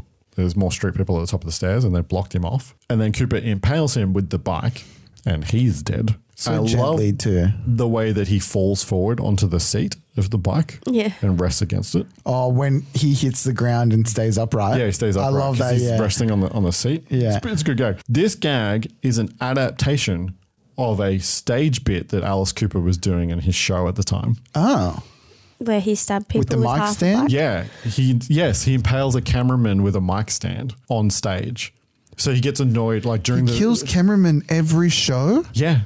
Wow. He, Yeah, he real- should go real- to jail. Yeah. Good performer. Yeah.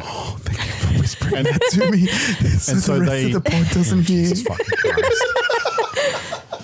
Ah, save me, Liquid Satan, save me. I love our whisper conversation. Kane can't hear us if we talk quietly.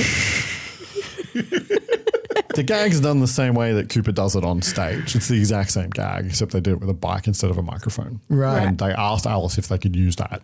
And he was like, fuck yeah, we can do that in the movie. That's dope. He seems like such a good sport. Hey, He is. Yeah. Yeah. Yeah. I mean, look at his role in, in both of the Wayne's World movies. So, do you come to Milwaukee often? Well, I'm a regular visitor here, but Milwaukee has certainly had its share of visitors. The French missionaries and explorers were coming here as early as the late 1600s to trade with the Native Americans. In fact, isn't Milwaukee an Indian name? Yes, Pete, it is. Actually, it's pronounced Miliwake, which is Algonquin for the good land. I was not aware of that. He's clearly having having a I, good time. I honestly haven't seen him for that long. I don't remember anything. We're not worthy. I remember that. Marsh wants to have a serious talk with Burek. No one is saying it, but they've just finished the first round of tests. And then Burek's like, get to the fucking point. like, yeah. Marsh says nothing anywhere is supposed to be able to do what it is doing. The what, whatever the fuck it is it's doing. Burek tells him to go back to work. Marsh kind of pushes the point. A life form growing out of prebiotic fluid that's not winding down into dis- disorder, that it's self organizing, Mm, which comes it's back to like the, going against entropy. entropy, yeah, which Yeah. is which is the idea of of time having a direction, Yeah. which Burak was talking about at the beginning of the movie. It's becoming something, Mm. but the question is what? Burak hands him a piece of paper as an answer. It's a piece of scripture about an angel falling from heaven, and Marsh is like, "This is fucking crazy." Mm, Yeah. And it's like, "Yes, this is crazy. It's fucking It's, great. uh, I mean, it's yeah. a good time." Downstairs, Susan sees it for the first time and chats with Mullins. They've dated the canister to be seven million years old. That's very old. Yep. Mullins heads topside, but she's drawn towards it by a dripping sound. The fluid is out of the canister Because it can let itself out. and it's Mm. dripping up into where it is pooling on the roof. I Fuck love you, this physics. effect. I love this effect. I've always Stuff like loved this that. effect whenever I see it. The pu- puddle on the roof and the dripping up. Yeah, it's Obviously, great. it's just a like reversed shot. Yeah, upside down. Yeah, upside down shot. It's. I just love how it feels so. I'll use it again. Menacing, where Hmm. it's like it's secretly pooling on the roof and no one's seeing it. Yeah. Yeah. It is a good effect. Yeah. In the main lab, topside, Lisa explains that the book is a kind of history and part of it is indecipherable as someone was trying to erase it. But she's been able to translate it because Lisa's like awesome. In case Yeah, you guys she don't know. studies ancient languages. She's like really good at what she does. she has like this attitude about like I got this. Yeah. The, the whole time. and here we go again. The container was buried somewhere in the Middle East eons ago by, gets a little wild here, the father of Satan, a god who once walked the earth before man but was somehow banished to the dark side. Apparently, the father buried his son inside the container. This was a section someone was trying to erase. Now, later on here, Christ comes to warn us. He was of extraterrestrial ancestry, but a human like race. Finally, they determine Christ is crazy, but he's also gaining power, converting a lot of people to his beliefs, so they kill him. But his disciples keep the secret and hide it from civilization until man could develop a science sophisticated enough to prove what Christ was saying. Something like this can really fuck up your weekend. What a fucking response, first of all. Taking that on the chin and being so cavalier about it, that was great. Taking the Christian myth and which making might it, upset people. and making it almost more plausible. Taking the Christian myth and then melding it with like clearly with like Lovecraft and Yeah. Mm. clearly with Nigel Neal's stuff, making that story scientific and uni- and universal, Mm. like being of the universe, making it making Jesus an alien yeah. uh, that was trying to warn us about this galactic, this universal Yeah. terror that is scientific that we couldn't explain. So we created an entire mythology, Yeah. which is called Catholicism, yeah, which is called Christianity, in order to explain this thing we couldn't explain scientifically, is like fucking wild. I do love it's It's great. It's so if you were, you know, I, I would imagine that if you are Catholic or religious, this might be a little upsetting to you. But for me, Yeah. this is fucking great. See, what's brilliant about this is like it's not like it hasn't been said before. Oh, Jesus is an alien, right? I think that that's more. I don't think it has as much in 1987. Yeah, true, true, true, Right. true. I think now with the internet, people say wild shit everywhere all the time, Yeah. and we kind of get used to that. But I think that in 1987, this is a little bit more radical than yeah, you think it is. true, true. Yeah. that's very true. Would have been more blasphemous. Yeah, totally. Yeah, but it's it's almost like I was saying, like almost more believable. It is almost more believable. Everything except the liquid Satan in a canister part. I mean, I- I it's mean, I'm down possible. with that. And also and also a group of Catholic people being able to keep a secret for that long. Meanwhile, downstairs, Susan, radiologist, discovers that the dripping liquid is pooling on the roof, and she gets sprayed right in the mouth. Yeah, and chokes on Satan, yeah. chokes on the son of Satan. It It's very important to keep your mouth closed yeah. when around satanic liquids. when around satanic liquids yeah, Very good call. that are on the roof and could therefore fall Yeah. on you. or spray. Thus, Yeah. you keep your holes closed. It's harder to do than All to your say. holes. All your holes closed. It's very difficult for me to do, Kira. Um, okay, I'm moving on. Pre- this is going in a, a weird direction, and I don't want to do. Priest tells us that a decision was made to characterize pure evil as a spiritual force, not a scientific one, as it was more convenient. It kept man at the center of things, and then he kind of rants about how they were just salesmen. The church was just salesmen. I mean, that's true. Through this whole scene, and you guys won't remember this because it's lost in time like tears in rain. Our man Marsh is leaning against a piece of equipment. The whole scene, he's leaning against a piece of equipment. Mm. Mm. Mm-hmm. You guys didn't notice what he's leaning against? I don't remember anybody leaning against anything concerning. An ECG machine? I don't know. It's a humidity crib. Uh, Oh, it's a no. Humi crib. He's l- leaning against a humidity crib. Were they, Are they going to put Satan in there? Baby Satan. Yeah, the thing where you have like the hands, The hands and the go gloves. into it and the gloves. I do remember seeing that. It, it is. It is absolutely 100% just a Yeah. humidity crib. So did they just grab a bunch of stuff that looks it's just a bunch of sciencey? medical stuff. Like it's a bunch of medical equipment and science equi- science equipment. Is And it kind of like how in science movies, science fiction movies, they often use camera equipment because it looks yeah, I mean George Lucas Science used fiction-y? literally used a vision switcher for the controls of the Death Star. yeah. Like it's a vision switcher. That's mad. Like, he, you, he, the man that is turning on the, def, the laser on the Death Star is fading between two sources. you, know, you know what? John Carpenter does really good. oh, I broke Kara. Yeah. Burak asks Marsh to kind of help him to like break up the meeting because most of the team aren't ready for this. Marsh tells him that faith is a hard thing to come by. Marsh also tells Burak that, according to one of his measuring science dailies, that thing just directed a burst of energy in a straight line. Walter joins them. Walter is still not taking everything seriously because he's Walter. Susan rises, reborn, and everybody is trying to come to terms that it really is old Scratch knocking at the door. I like the term old Scratch. Yeah. As a, as a name for Um, Satan. the people who are becoming Satan are nice and creepy. Marsha Burak posit that the can the liquid is capable of psychokinesis, mind directed energy. Oh yeah. This is 100% totally out of Quatermass in the pit. Oh. So in that movie, an alien object that's been unearthed in the London underground releases psychic energy that makes people relive a race memory of a genocide on Mars. And then the people affected wander the streets of London like zombies. And there are shots in that movie that you could cut into this movie of people standing around and staring into nothing. Like the imagery is one to one. Okay. Is this the movie that you showed me? Yeah, I showed Kira, piece, Kira pieces of it to kind of like prove my point. Yeah. Like you could literally take shots out of Quatermass in the pit of like the people affected by the psychic energy of these aliens, and they are the street people standing around and staring at people. Yeah, it is actually like frighteningly It's like a similar. direct lift. And so what happens in that movie is that the affected people, they're kind of in a like a storm of telekinesis, mind directed energy, and kind of like people zombified staring off into the middle into the middle distance. Like Carpenter just takes those things from from from that movie from the 1960s.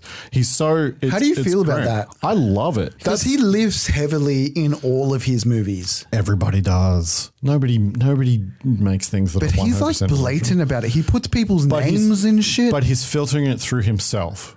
So that's my that's my thing is like you can st- steal, make writing anything Steal whatever you want. Writing writing anything is is Yeah. is stealing because it's impossible not to be influenced by the things that you love and Yeah. love and watch. Right? It's about how you filter them through yourself and then create something new out of them. Mm. And that's what Carpenter does. Like he's not he's like he didn't remake. Quatermass in the pit. He was inspired by a piece of imagery, and he Mm. took that imagery and folded it into his story, into his Yeah. creati- his creativity. See, I love him because I don't have the reference prior, you know? I didn't. e- So the thing about that is, as I kind of talked about, I think I talked about it on the fog, is that I hadn't seen any of the Quatermass movies. Yeah. Between the fog and Prince of Darkness, I've now seen two of them. Yeah. And both of them are like the decoder ring for John Carpenter. Both of them, both of them have things in them. The first Quatermass movie is totally there's elements of the thing all the way through, all the way through it. Right. And then the, and then the I watched the first and the third Quatermass movie. I didn't watch the second one. And the third one, he's totally using parts of it for Prince of Darkness. And I Are they went to easy the- enough to watch the Yeah, whole they're thing? good. They're good fun. Okay. I mean, they're old fashioned, but they're good fun. But they're good fun. Okay. Interesting. Yeah. Burek doesn't want to tell the others. Marsh thinks that they have a right to know that it's conscious that this thing is has thoughts and desires and dreams. I mean, Dreams and aspirations. Yeah. as if you wouldn't want to tell everyone and then figure out what the fuck's going on. Burek's a scientist because he wants to eliminate all other possibilities first. He Yeah. doesn't want to jump to a con- to a conclusion. Yeah, right. Yeah. And then Walter in the hallway encounters Susan, radiologist, Creepy as fuck. who just stares at him. He goes back into the kitchen. He's eating an apple. People who eat apples die? oh, Adam and Eve. Yeah. Ah, They're I knew scientists. there was something you were referencing. Yeah. I mean, I think it's a stretch, but I'm just you know, Yeah, it's, Um, in the kitchen, he has a kind of strange interaction with Lisa, who leaves. Mullins comes in and he's looking for Susan, who radiologist classes. She was right outside, but when they go out there and look for her, she's gone. Mullins heads downstairs. That like that is a huge sup- like hu- huge like what the fuck she was right here, but he went in and ate an apple. Like it's it's perfectly reasonable for someone to have walked somewhere. Hmm. Yeah, I mean, she was being weird, but Yeah, just starting she to build was, a- but we're starting to like turn, the movie's starting to turn. Yeah. right. Yeah. The movie's starting that. It's already been creepy, but now we're starting to move into People the are next, noticing the things, next yeah. phase, right? Yeah, but in, like in, in reality, you shouldn't just assume that someone's going to stay standing awkwardly in the hallway for until you next need them. Yeah, object permanence. Things can move away and not be weird. They can. So Mullins heads downstairs to look for her, and well, she's waiting for him. They play a little hide and seek, I love hide and seek. and then Marsh doesn't keep the information from everybody. He just goes and tells Catherine what's happening. Yeah. See, people can't keep secrets. Ah. yeah. How it is reaching out, influencing, and could possibly be moving objects by thought. Mullins finds Susan's glasses and then gets his neck snapped. Yeah, That's the it's ends of fucking Mullins. nice. Yep. Yeah, this really is the point where it moved from more of a mystery into like a horror. yeah, we're movie. moving now. We're on the Yeah. road. We're on the road. We're, Yeah. we're, we're heading heading down the road. I feel like w- what point? Like, how long is this movie? it's just over ninety minutes. We're at the top of the hill. Oh. Yeah, yeah, Right. yeah, yeah. Remember when we described it as a roller coaster? Yeah, We're at that the was top a, of the- that we're was at a the good top of the hill. analogy. That was a good analogy. Yeah, we're at the top of the hill. Yeah. is what I would say. Whether or not that's like the end of the first act or midway through the second, I don't know. Yeah, okay. Also, it's been two weeks. Yeah. all all setup is gone. There's no Oh, payoff coming. the, the movie's not as. I've watched like fucking 10 other movies between now and then, dude. Like, fuck, man. Burek and Priest have another debate. Suppose what your faith has said was essentially correct. Suppose there is a universe of mind controlling everything, a God willing the behavior of every subatomic particle. Now, every particle has an antiparticle, its mirror image, its negative side. Maybe this universal mind resides in the mirror image instead of in our universe as we wanted to believe. Maybe he's anti God, bringing darkness instead of light. Why weren't we told the truth? Without the technology to confirm, it would have been another legend. But he was our prisoner, not yours. We had a responsibility to warn the rest of the world. Only the corrupt are listened to now. They tell us what we want to hear. We believe it to be divine light. Just got colder in here. Suddenly, it's as if, as if something moved through the room. I didn't realize that that they literally had the me- like explained the mirror metaphor Oh, yeah. early on. Yeah, they set up the mirror. Yeah, yeah, that's very Yeah. interesting because I It's it's literal. I didn't I didn't like understand why the mirror thing was going on until you said that. It's a gateway between worlds. Yeah. Yeah. In the lot behind the church, Calder, Wyndham, and Lomax have all kind of gathered to debate whether or not they believe what the fuck is happening or not. And we don't hear them at first, but then when we come to them, we find out that Calder believes, but Wyndham thinks that it's Kaka. Yeah, that was odd. Kaka. Kaka. Yep, that was very. Uh, uh, I bumped on that. I like it. I like it as a weird choice for like that dude. It is a weird choice for him. You know what I mean? Yeah, just yeah, felt out of place. Calder and Lomax kind of head back in, and Wyndham's like, "You people are fucking crazy. Like, we should get the fuck out of here." And when he turns around, there is a lot of street people watching him, all just standing watching Mm-hmm. him. Susan comes out onto the fire escape and just stares at him, and there are Mm. bugs crawling all over her arms. And then when Wyndham looks down, He is standing in a mound of bugs that are Yeah. making their way up him. He tries to wipe them off. I don't It's like creepy. bugs. It's so creepy. Don't like Yeah. the idea of Did they bugs cover on him me. in bugs? Yeah. Did they just actually do it? Fuck yeah. I don't like crawling. I don't know. No, no. no, no, no. I don't want bugs on me. So it's the worst. from halfway across the lot, the ant woman runs at him with half a pair of scissors. Yes, it's such a good Forgot about that. choice. You shouldn't run with scissors, even half a pair of scissors. But she obviously just She's found it on. in the She's doing bin, and I love it. She wants Scissor. Isn't scissors the two? So wouldn't it be sizz? Scissor. Sizz. I have to have him in my life for the rest of my life. I made a legal commitment to this relationship. yeah. There's a close up where the camera tracks with the scissors as she's running. So the scissors like just stay in the same place in frame. So That's it's mad. like kind of locked on. Got an idea about how they would do that? She's on tracks. That's an interesting idea. Cameras that cameras is. moving and she's moving on tra- on a track. Yeah. That's actually not a bad way to do that. I'm a good- guessing a that's good not idea. how they It's did not it, how though. they It's did a it. very good poor man's process to do that, though. Yeah, to keep her in frame. Yeah, I've seen that in other things before. They're both like, essentially on the same dolly, Yeah. and then you 'cause just dolly both of them then they don't change. because then they don't change. Yeah, that's really good. No, there's just a fake brick wall that they're moving past. that they're she- moving past her. Oh. So that she's texted. She's standing still. The camera Even and more the genius. camera and her are Fantastic. standing still, and the And brick the wall, is moving. Wow.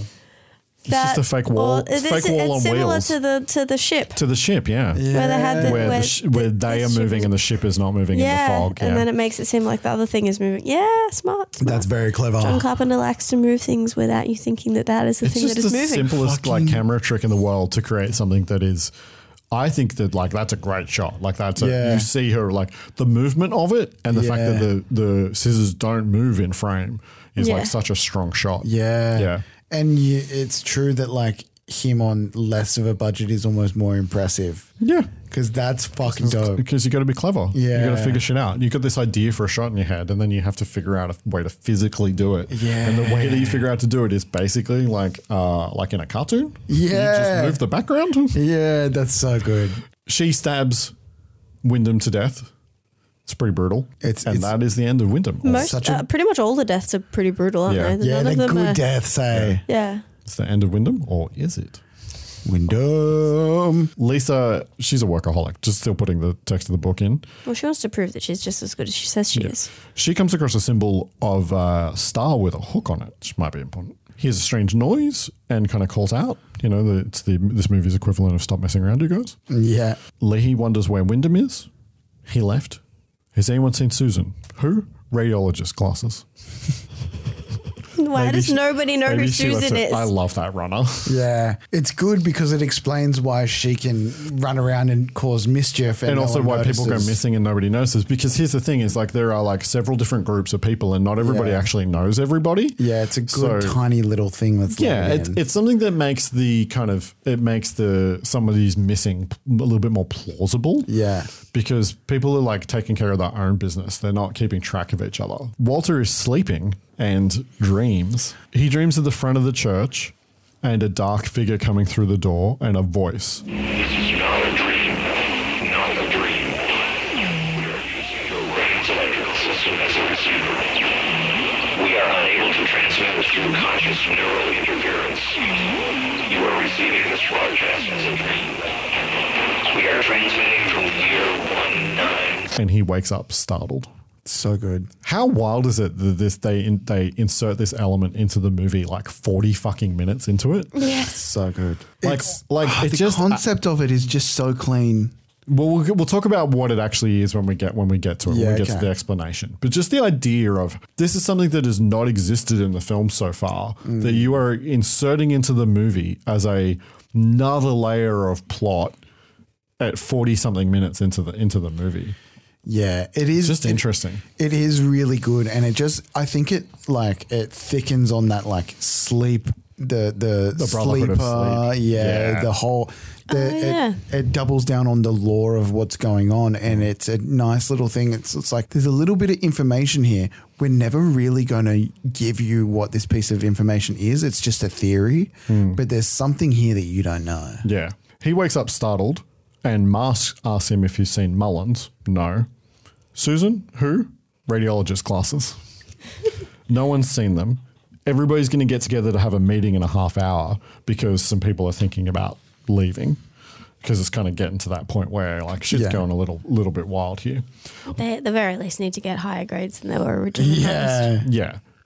Lisa investigates a noise. It turns out to be Walter and some of the others heading downstairs to search for everybody else. Where where are Mullins? Where where are Susan? Who? Radiologist classes. Lisa's kind of tired at this point, so she lays down on a cot. This is one thing in horror movies that always pisses me off. Stay with the fucking group. And then I think this would have happened to her whether she stayed with the group or not. Yeah, it had to have happened. Yeah. Yeah. And then behind the door in the room is Susan. Yeah. Which is nice. and Radiologist creepy. glasses. Radiologist glasses, yeah. and uh, John Carpenter, like his use of the, that wide that widescreen frame of this is great because she's in the foreground on the left side of frame and there's the doorway on Mm. the on the far right. And so your attention is drawn to the left and then the movement on the right of the door opening draws your eye back over and you go, fuck, she was standing there the whole time behind, Yeah. behind that door. It's just a nice bit of business. Can you see her the whole time? No, she's Yeah, I behind, the, thought she's so. behind the door. Another dream. We see the dark figure a little bit better. You are receiving this broadcast in order to alter the events you are seeing. Burak wakes up. Priest asks him what he was dreaming about. And Burak's response is, Your kingdom father does not include my unconscious. I'm so thankful though that the priest knew what he was fucking dreaming. Yeah. Because when that shit happens and you don't say anything, fuck you. well, priest is like, oh yeah, everybody in close proximity to the uh, to the liquid satan has the same dream. It's a premonition. It, it evolves and unfolds like a story, like a broadcast, like television. Seems like the kind of thing that probably also could have been brought up sooner. oh, that's so true. Yeah, that's, because that was they're- my, because the you know tone we're of my bringing voice. everybody to be near this thing. Why By is he the way, not we're all saying going to have these dreams. That's such a fucking good point. Oh fuck. How did I not think about that? Susan climbs up Lisa while she's still sleeping, and as she wakes, she uh, shoots green satanade into her mouth.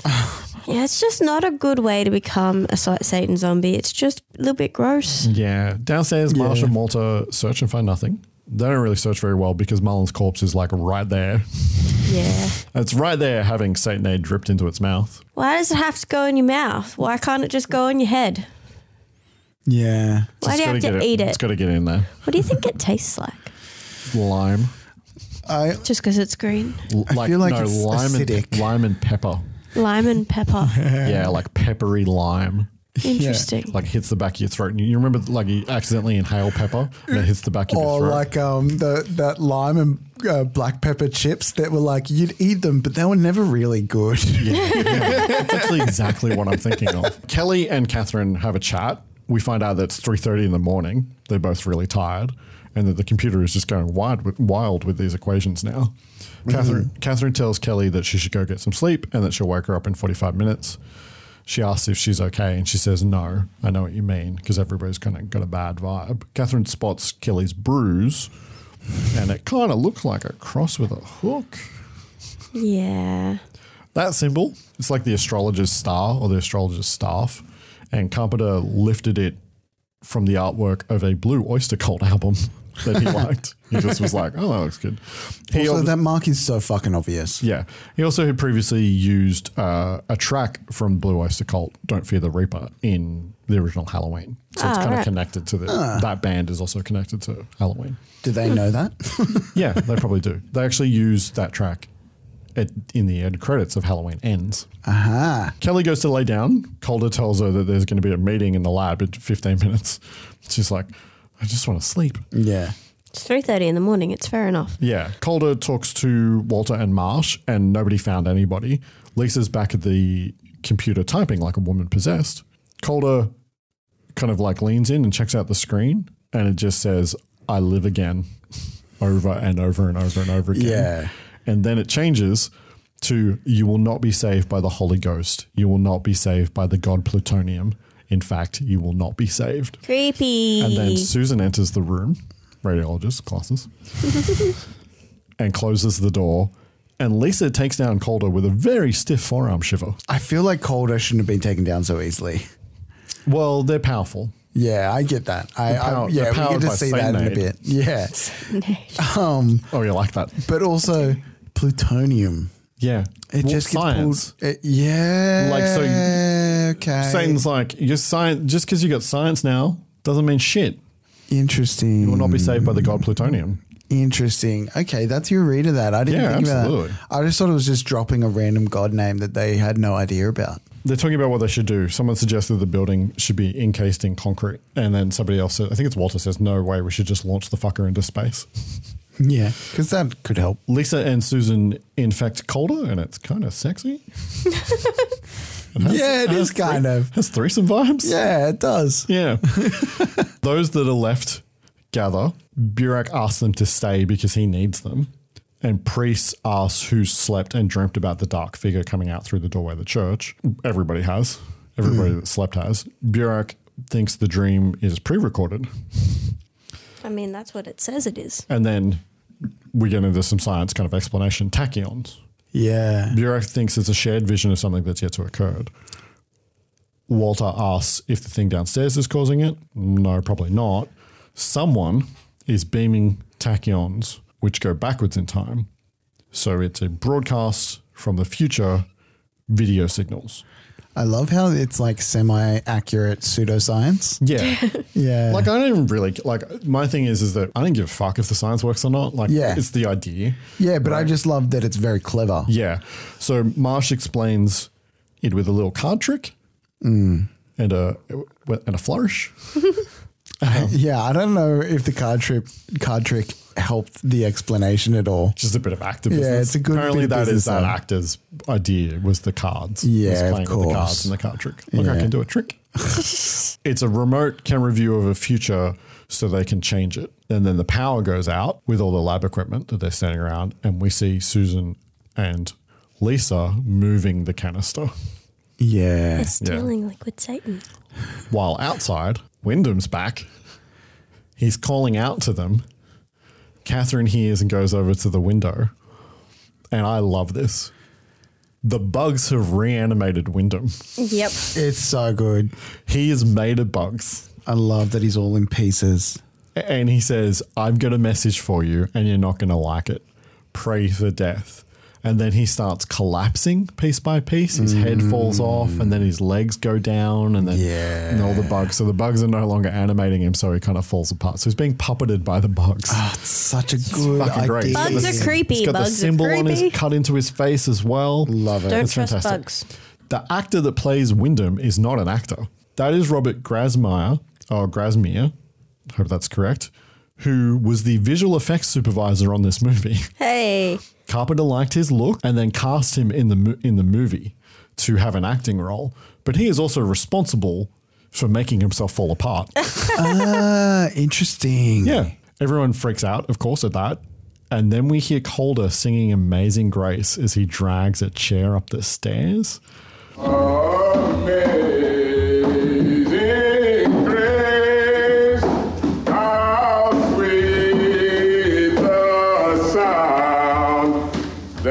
Him's are creepy. Yeah, Calder's great. Yeah, so fucking good. Everybody rushes over and then and kind of confronts him. I like that everybody's like, hey, there's something happening over here. And the whole Scooby gang goes one way. And then something happening over here. That's and the what whole needs rest to of the gang. fucking happen in these situations. Stay together. Yeah, they confront him, and Calder picks up a piece of the breaks a piece of Oh, the banister, and then jams it. into his own throat, cutting his own throat as he laughs. It's fucking So creepy. Why did it have to be broken, splintery wood? I mean, it makes So it that you so f- much better. Feel the way that you do when you think about it. Oh, it's so good. Yeah. They kind of like try to cover up his neck, and Priest performs last rites, but stops because his soul went the wrong way. Yeah. Like Priest has this feeling that like, what the fuck is the use of this Yeah. thing that I used to do all the time? Yeah. Call out to my God. Yeah. Which, Right. like, I'm not sure exists. Yeah. Yeah. Lisa and Susan have brought the canister to the sleeping Kelly as the lid begins to unscrew. As everyone tries to start to get the fuck out of there, they find that all the exits have been blocked with junk from the outside Love by the this. street people who are still watching. And then Walter goes to get Kelly to wake her up to get her the fuck out and finds that the roof is swimming in Satanade that's Mm. pouring into Kelly's eyes and mouth like a waterfall. Such a good fucking effect. Yeah, and it's a reverse. Obviously, it's a reverse shot. They're like basically just pumping all that liquid out of a dummy, out of a dummy's eyes and mouth. Yeah. like a fire hose essentially. And the camera turns to reveal that Susan is standing right next to him, right next to Walter. It's another nice piece of business. Everyone kind of gathers in the hallway. He freaks. Everybody's kind of gathered in the hallway. Leahy looks into a doorway, sees Walter, and then gets satanated in the mouth. So Yeah. he's done. He kind of keels over, and everybody kind of turns to see again. It's all that Scooby Doo stuff where it's like everybody look in this direction. I love that they purposely put everyone together like this, and in a moment they rip everyone apart. Yeah. So Lisa steps out because Priest moves a little bit slower. He is behind Lisa and separated from the rest of the group, and he has to duck into the, to a different room. He ends up in a boiler room. In the room, Walter hides in the closet to get away from Susan. And everybody else goes into the kitchen as Calder and Mullins, now risen, close in on them from the, from the far end of the hallway. And Mullins, because he had his neck broke, has got his neck at a permanent neck broken tilt. Yeah, love it. They barricade themselves in. If you watch Victor Wong, if you watch Burak in this scene, anytime that they're moving furniture, he's not doing anything because he is an old man. So he is just running around making it look like he's doing things. ah, yes. Carpenter says on the commentary on the first take, he like helped them push the lounge into position, and then he Carpenter noticed in subsequent takes he was just not doing that. He was just he was just moving around. He's just moving backwards and forwards.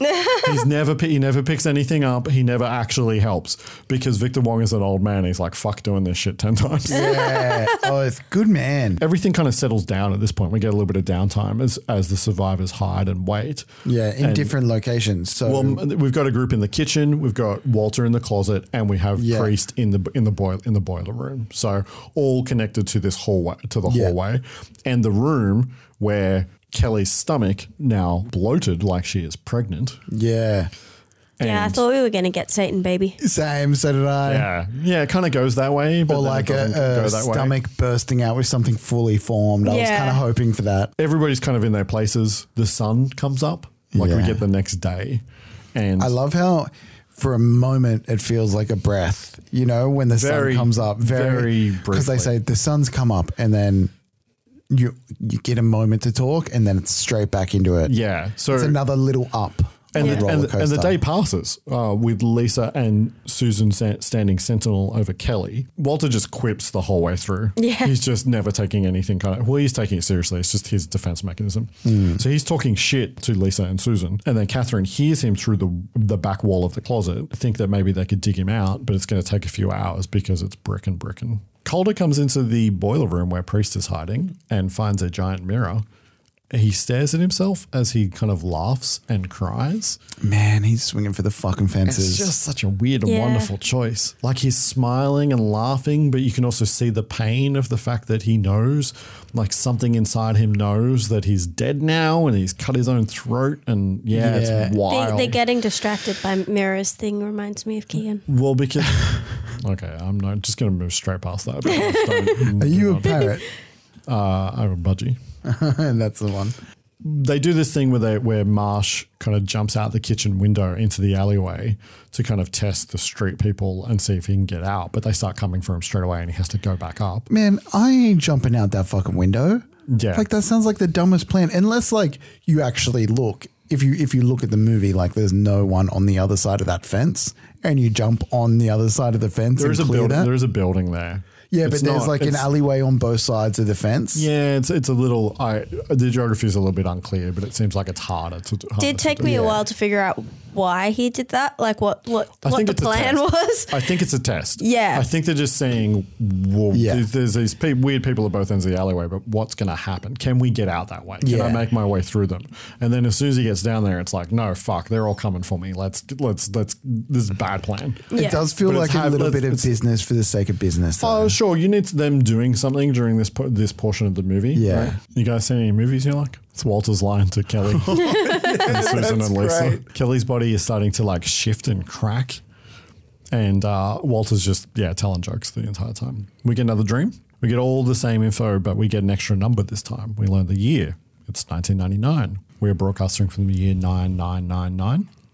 What year is it in the movie? Ah. This is 87. So it's the future. Catherine wakes up. They're still trying to dig out Walter. How's she asleep, but? She, exhaustion. Yeah, yeah. Marsh and Burek try to formulate a plan to get help, but there's no one out there that can really help them given the current situation. Yeah, that was a good line. Catherine and Marsh have a little moment. They talk. They basically tell each other that they love each other without saying it. Mm. Share a little kiss. Calder is still looking in the mirror, and then Priest starts kind of reading the Bible. Kelly has absorbed all of the Satanade as the day starts to fade into night.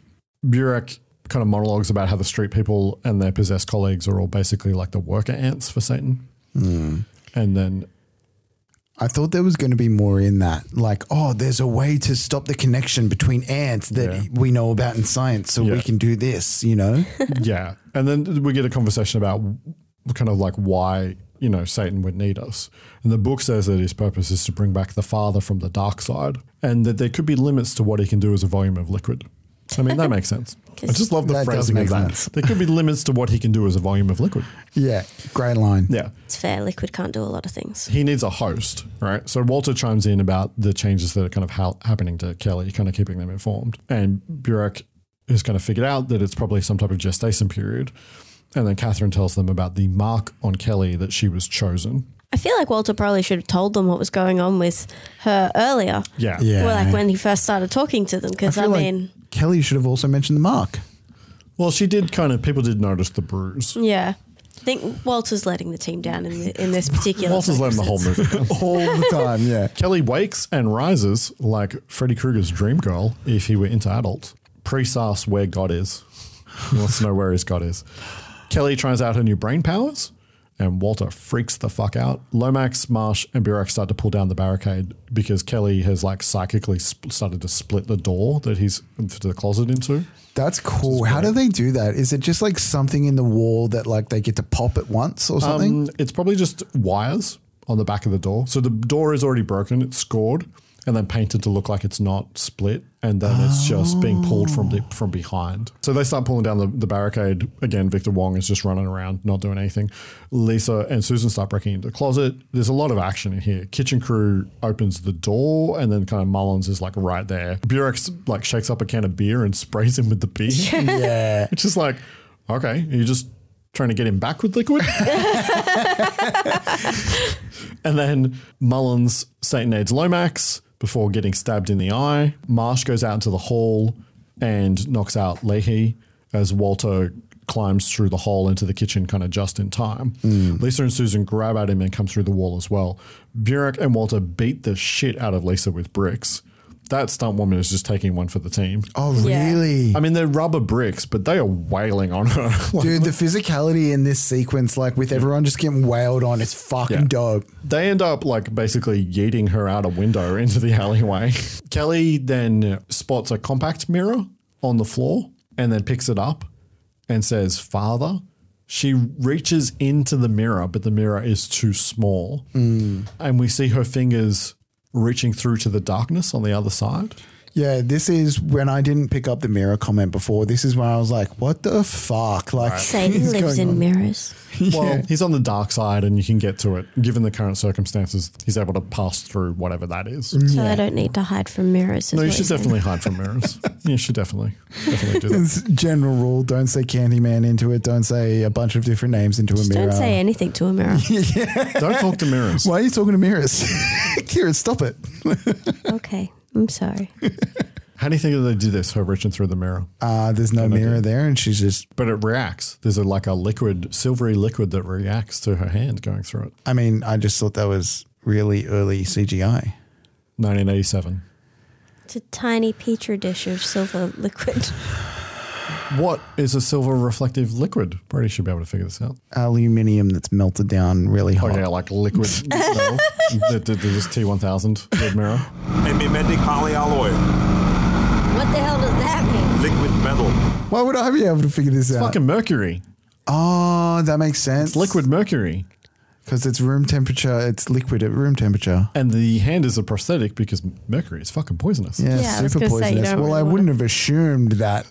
yeah. Yeah. The other side of the mirror is just a blacked out swimming pool.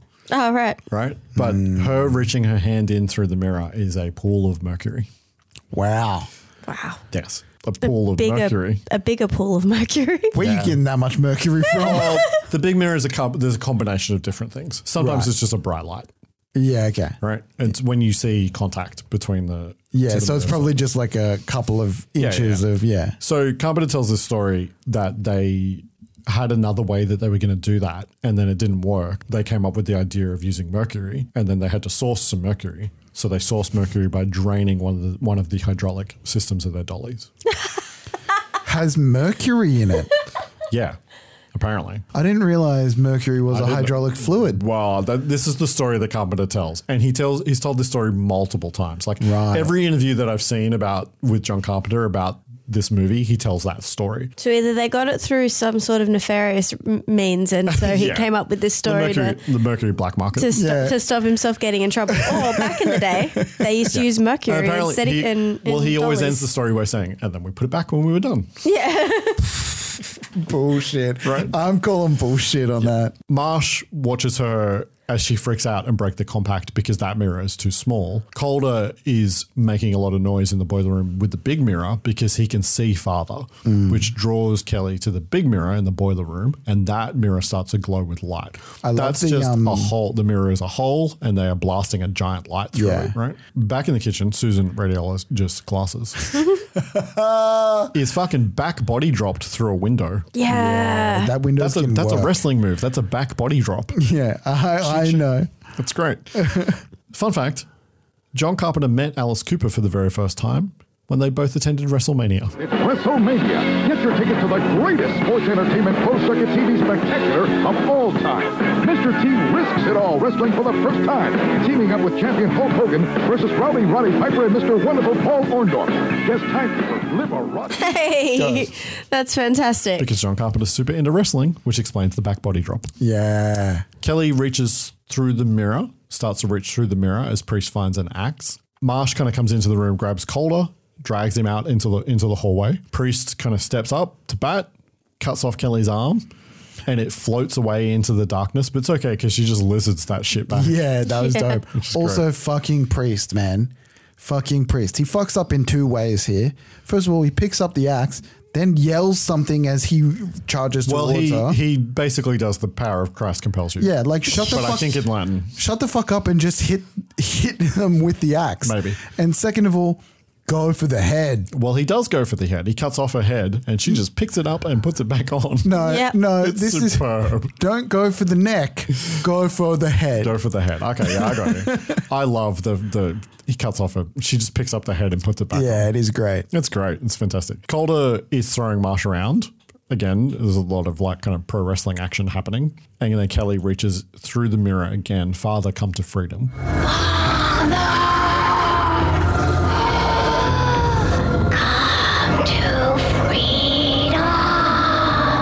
Father's hand starts coming back, reaching for her, and it's a fucking red cloven claw. Like it is a classic. It's a classic Satan. It's original flavor Satan. Yeah, not none of this liquid bullshit. Yeah. Yep. It's actual Satan. Catherine comes out into the hall. She runs to help Marsh, but then sees Kelly in the boiler room. And then the hand starts to come through the mirror into our world. She kind of doesn't know what to do. And then she makes a decision. She runs at Kelly and shoves them both through the mirror. Fucking hero. Yeah. Fucking hero. Priest throws the axe, it shatters the mirror, and Marsh screams, No. Oh. What's fascinating is the geography of this. He's out in the fucking hallway. There's actually no way he Yep, can see. I into thought the- so. I fucking thought so. But Carpenter plays it like he can, and it works. It just He's works. like past the door. yeah, yeah. They Yeah. went out and fought in the hallway. He Yeah. can't see into that room. Yeah. He doesn't know what's happening in that room. Well Maybe played. Mm. he hears the mirror break, but he doesn't know that, that Catherine just. He doesn't even crash know tackled. that like really anyone's going through the mirror. No, not at all. Yeah. But it, but Carpenter just plays it like plays the emotion instead of the logic. Yeah. Right. And it works. It does work. Like it actually works. And then on the other side of in the on the dark side of the mirror, we see Catherine reaching up for our world as it goes dark. Mm. Apparently, this was kind of dicey to shoot because they were shooting it in a blacked out pool. Yeah. Where they were turning the lights off. Right. And she was weighted down in that pool. Ooh. So that apparently that was a little claustrophobic for her. Yeah, it a would little be. scary because Yeah. she's in the dark. On our side, we see the vapor of the Satanade leave all the possessed people. Walter jumps out the window to go for help because the street people have just gone back to their lives. They've got a story to tell. Yeah. Remember those two days where we were possessed and just stood around a church? Just like played with ants and shit? Yeah. Cops and fire trucks arrives. It's all over. Priest tells Burek that they did it. They saved the world. They stopped it. The future that they saw won't come to pass. Burek comforts Marsh, who is fucking devastated just staring at that broken mirror. And they're safe for now, but they need to remember that he's just waiting there on the other side. Mm. And they have to explain to the cops how, how these people died in the church. I'm sure. I'm sure there was a whole, whole debacle. you would think. Last stream, we get the whole message this time. This is not a dream. Not a dream. We are using your brain's system as a receiver. We are unable to transmit through conscious neural interference. You are receiving this broadcast as a dream. We are transmitting from year 1999. You are receiving this broadcast in order to alter the events you are seeing. Our technology has not developed a transmitter strong enough to reach your conscious state of awareness. But this is not a dream. You are seeing what is actually occurring. This causality violation. But the vision has changed because coming out of the church is Catherine, and it's fucking amazing. The shot of her, kind of handheld zoomy shot of her sweeping out of the entrance of this church with her arms spread wide like Jesus Christ, is like fucking amazing. Yeah. Marsh wakes up, but it's a fake wake up. Kelly's in bed next to him. He wakes up again. He walks over to a mirror, touches his face, and then reaches out to touch the mirror's surface. And right before he's about to make contact, we cut to black. I fucking love a JC ambiguous ending. John Carpenter, motherfucking Prince of Darkness. Yeah, Is this you made it fucking so great, far through the podcast without calling him JC again. Yeah, I know. I had to do it. Question: Are all his are, are all of his movies ended in a semi-ambiguous way? No, really. Just the ones that you've seen and liked. it's interesting. I love. I love it. Yeah, I love I love his I love a brutal cut to darkness. Yeah. I love an ambiguous cut to darkness. I Yeah. love that one of my favorite things about cinema is that gut punch, cut to black, and then we sit in the dark for a moment and think about all of our life choices before, the, credits start. to roll. yeah, it's the best. And he does that better than fucking anybody. He absolutely does that better than anybody. This film fits in his filmography into a very loosely titled apocalypse trilogy with The Thing and In the Mouth of Madness.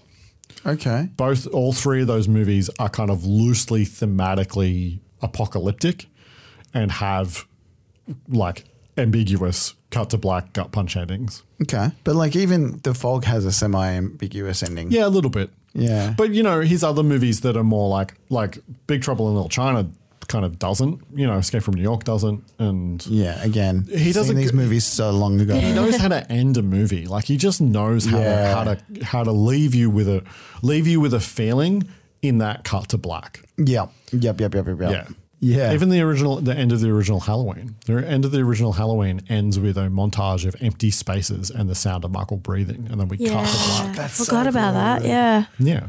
That's so good. Which I give a lot of credit to Carpenter, but also uh, Tommy Lee Wallace. Tommy Lee Wallace was instrumental in, because he was the editor of that movie, one of the editors in that movie. He's instrumental in creating that out of odds and ends. Those are all like, bef- those are the starts and ends of takes. Oh, really? Yeah, those are all like, those are all just bits and pieces of like shots of empty houses and hallways and things, and then they just laid the Oh, that's sound, they laid the sound of Michael breathing over it to like create the ending of that movie. that's fantastic. That's mad. Something that happened in editing. Yeah.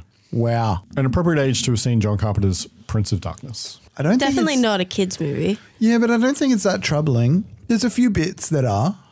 Yeah, we always approach this differently uh, from the perspective of um, entertainment. I think older, like teenager. Yeah. Um, I think I think at least minimum 13 to actually be entertained by this movie. yeah, I think so for sure. I think it plays better for an audience that is just starting to question their own existence. Yeah. Uh, Like starting to have opinions about existence. Yeah, so like So if you were- sixteen. that that that Oh, time where you start. 16? Yeah, Like earlier. try like 12 or 13, 12 or Yeah. 13. Yeah, I was thinking that ti that period of time where you start like quoting Start to Ni- question the world. Nish- Nietzsche and Oh yeah, because we all do that. Yeah, Y- you know, you know how the high schools go through that stage where they Yeah. they they think they're Yeah. all like I- Super- They've got it all I- figured out. yeah, Yeah. we've got it all figured out, and and oh, the the system's corrupt, and, Yeah. and this is how things should be, and Yeah. the adults have ruined everything. That's like 15, 16 is when you Yeah. start going. So I think it plays a little earlier than that. I think s- I think it starts playing when you start asking those questions. Mm. Yeah, not, when you, less not when you complex. think that you have those answers. yeah, yeah, yeah. Well said. We talked about that. You guys have probably forgotten that I didn't see this movie until 2020. yeah, that's right. So I didn't experience this movie when I was younger. I don't know if I would have been uh, as into this movie. I might have been a little bit more dismissive of this movie if I'd seen it as a, as a teenager because I was way more into like Escape from New York. Yeah. Yeah. And the- Plus, it and the- does take and a the long thing. time to get to the kind of exciting conclusion. The first hill is long. I'm surprised that you like this more than the fog. To be honest, I, just think it's more tightly c- controlled. I hear you on that. I hear. It's You. more I, I keen feel for like the me. fog is more fun though. Ah, I told you that the, the the thing that takes me out of the fog is like just how cheap the ghost stuff looks. Yeah, but think about how little the. See, th- I know you don't think it affects the film, but what takes me out of this one is how the characters are dealt with. Understand. That is something that I'm willing to. I don't think the characters are that. I mean, there is good work in the fog. Uh, I agree. Between Jamie Lee Curtis and Tom Atkins, I don't think that anybody else is really has a lot of depth. or It's interesting. anything. Normally, the lack of character stuff that you're talking about in this movie um, would bother me. That's usually the kind of thing that bugs me the most because I, I like characters is the Yeah. whole thing for me. That's your entry but point, Yeah, but for some reason that didn't bother me with this movie. Well, yeah, like like we've said, I don't think it affects the film Yeah. too much, but I still think it would have been.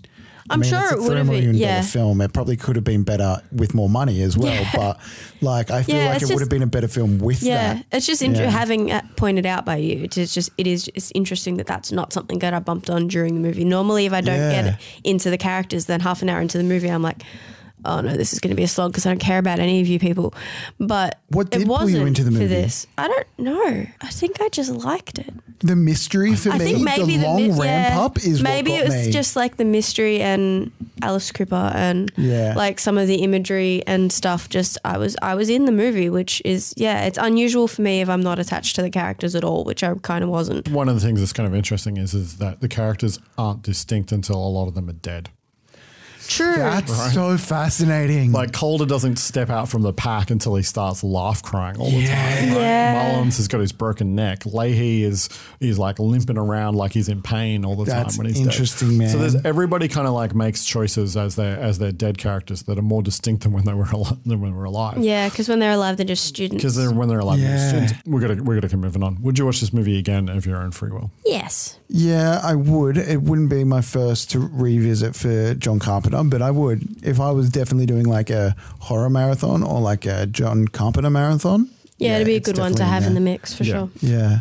I think for me, part of the appeal and one of the reasons I like it so much is a little bit of recency bias. It's because it's new for me. I found a new John Carpenter movie. Yeah, interesting. I've seen every John Carpenter movie, pretty much every John Carpenter movie, and I've seen them all lots and lots of times. Mm. So I got something fresh, and so therefore it's ri- it's risen quite significantly in my estimation of it because it's new to me, Yeah. and I do wonder if I feel the same way in ten years. Do you do, is this the movie you were saying that you think is having a bit of a moment at the moment? Yeah, I think that I think I don't think it's having a moment the way that we think a movie's having a moment in the zeitgeist. But I think that people that do, but what I can see is a trend in people that have come back and revisited it recently, where they go, "Oh fuck, this is actually kind of great," and I didn't Yeah, know okay. if it was that it was great. I think people like Carpenter are rediscovering it. I don't think it's getting broader than that. Yeah, I right. think right, if you're right. into Carpenter, this movie suddenly goes up. Yep. Right. And if you're not into Carpenter, then it's like it's just another movie. Just Yeah, another horror okay. movie. A rating for this movie, the way that we rate movies is on a five star scale, with one being I hated this movie, two being I did not like this movie, two and a half being I liked parts of this movie, it was fine. Three being I like this movie, four being I love this movie, and five being this is one of my favorite movies of all time. I'm tossing up between a three and a three point five. Same. Same. I want to give it a 3.5 because it's John Carpenter, but I don't. I, I think I'm doing that just because it's John Carpenter. It's like, Going do by I the rating. love parts of this movie? That's the question. Going by the rating scheme, I like this movie as as a whole. I like this movie. There are parts that I like more than others, but I don't think I Hmm. love parts of this movie. I love some of the choices of this movie, but I still don't know if that gets me to a 3.5. Hmm. I'll give it a three for now. You're not going to tell me your score until I tell you mine. Absolutely not. I'm going to stick with three until Kean gives me his score, and then I might bump it up to 3.5. How dare you? Four and a half. Four and a half. It's on its way to being one of my favorite movies of all time. Wow. It's not quite there yet because there are so many movies that I that are my favorite movies of all time. How does this rate in the like? I know you're saying it, it's got a bias because it's new, but how real do- high. in the John Carpenter catalog? I mean, okay, that, uh, the- in the John Carpenter catalog, like almost all of his, mo- like I told you, there's like one movie of his that I don't really like. Yeah, right. There's a couple that are like I think are like, eh, that's okay, but most of them lean on the scale of like a four or a five. Yeah, okay. Like most Carpenter movies. I think I gave The Fog a 3.3.5 because I love parts of it. Yeah. And as I said to you, that's like, that's a One of fairly the weaker low- ones it's a- for you. It's a fairly low rating for a John Carpenter movie for Yeah. me. Most of them are fours or fi- fours or fives. Yeah, okay. So this is a 4.5. It's on the way to being one of my favorite movies of all time. I just love it. I just like all the ideas in it. I love the execution. Carpenter, love the way it looks. I love the way Car- Carpenter moves the camera. The craft is exquisite. I honestly The think that- ideas are really strong in it. I honestly think that Carpenter is it's different than so the fog is and again, I talked about it being bookmarks a million years ago when we started this podcast. the fog is semi-experienced filmmaker trying something extremely ambitious maybe before they were Mm. ready to do it. This is a director, a filmmaker knowing exactly what they want to do within the budget that they have and executing it at the absolute top of their game. I do like the idea that you said last week when you were like, these are just ideas that he wants to put to film and he's making them all be in a movie. Yeah. Yeah. It's just it connecting, is cool. Just connecting dots together. Yeah. About interests and things, and like then the express- ancient and then expressing technology, the the idea of like differential equations before we knew what they were. They're all really cool that. ideas. And it all just comes from him like reading about quantum physics and then Yeah. also being really interested in religion. Like he's Yeah. fascinated by religion. Like oh, that's in lots of his movies. Yeah, this is mad. not the only movie where the Catholic Church is keeping a dark secret Yeah. that he made. That he made. I'm bumping it back up to the 3.5. I think it deserves it, but I just have to be also a thought about it, contrarian, um, and I'm- it's like I really like short periods of time movies or movies where you are all in one location, Hmm. Mm. which is al- actually also probably part of the reason why, despite the fact the characters didn't grab me as much as you would expect, Hmm. I still really liked it because it does have those elements that I really like in movies. I love short period of time movies, Yeah. and I love all of the action happening in one location movies. So I think I do, in fact, love parts of this movie. Yeah. There you go. Next week. Next week, your turn. it is? Yeah. I kept thinking that. Oh, Sorry. I have a whole spiel. on Yeah, that no, we reveal. always react to whose turn it is before I you. wish you wouldn't do that. Kira and I get excited we about do. things. It's like real our cute. favorite part. The way that we pick movies is that Kieran and Brody alternate taking turns from a pick of three choices I prepared from the store. This week is, in fact, Brody's pick. They stepped on it because they're sons of bitches. if a movie remains unpicked for three times, it is struck out and taken off the list, although I can bring it back at a later date of my choosing. Still on the list are, with one strike each, Zone Troopers. Oh yeah. Zone Troopers. Aliens crashed and lost on a strange planet called Earth. Only one man can save them.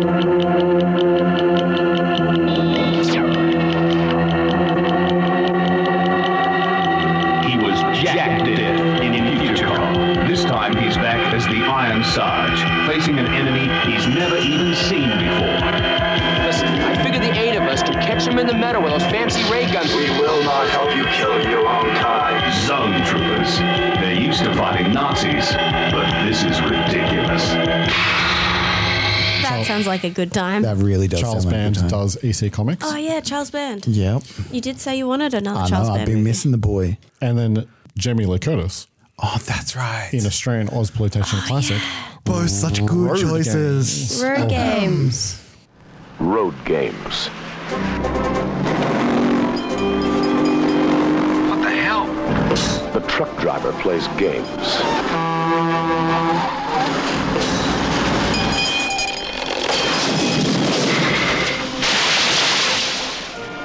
The hitchhiker plays games. Aren't you kind of young to be hitchhiking out here all by yourself? Aren't you kind of old to be picking me up? And a killer is playing the deadliest game of all. I mean, look at that fucking outfit she's got on in that. Fucking queen. Yep, sleazy Hitchcock in the outback. Oh, such good choices. Don't fuck me again. Oh, he's going to. He always does. Yeah, I am.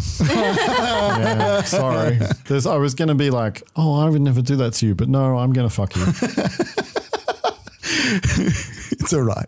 It's, all right. You ready? It's okay. I love it. Uh, I love it. Do it to me. I have your consent. yes, you You two are problems. New this week. Yeah. I present to you the one and the only Ninja 3 The Domination. Oh, He is the most feared and powerful warrior. A ninja who breaks from ancient tradition and explodes onto America.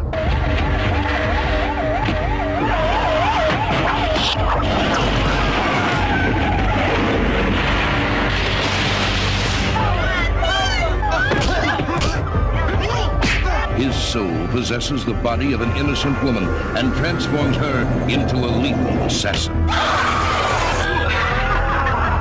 are you? I want you to help her. Her only hope, the Master Ninja.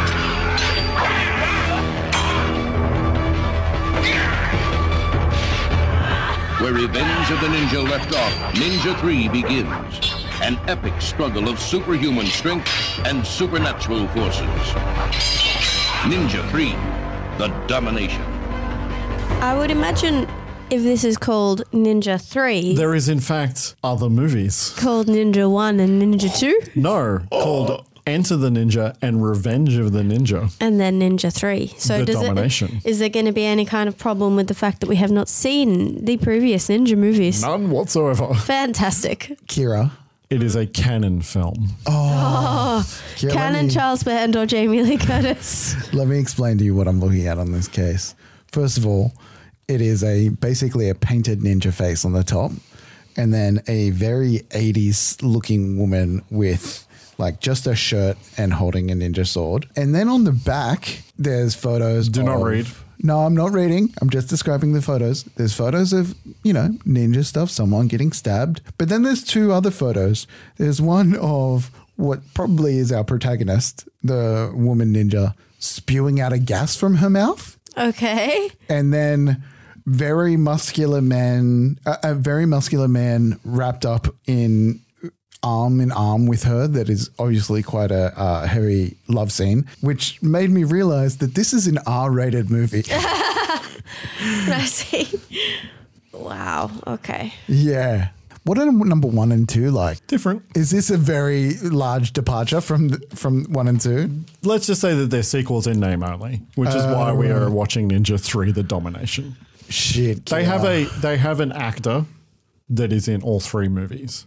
But the Um, movies are never connected to each other. If we pick Ninja Three: The Domination, Road Games or Zone Troopers, one of them will That not is be true. watched. That is true. But if we choose Road Games or Zone Troopers, Then everything it's still is possible on the that we table. can watch every one of these. That is also true. Until there's something else on the list that's I shiny know, out I that know. you love. Road Games looks like a fairly quality movie. Does it? It does. It's the next choices. So I think that you're a bit much of a muchness on the wacky choices front. Oh, it would be fun to watch an Australian movie. hey, it would be fun to see ourselves. I mean, we haven't done that yet, have we? We haven't done that yet. No, we've not watched an Australian film yet. The closest was a New Zealand film. Yeah, bad taste. Yeah. I mean, Zone Troopers is going to be a fucking wild time.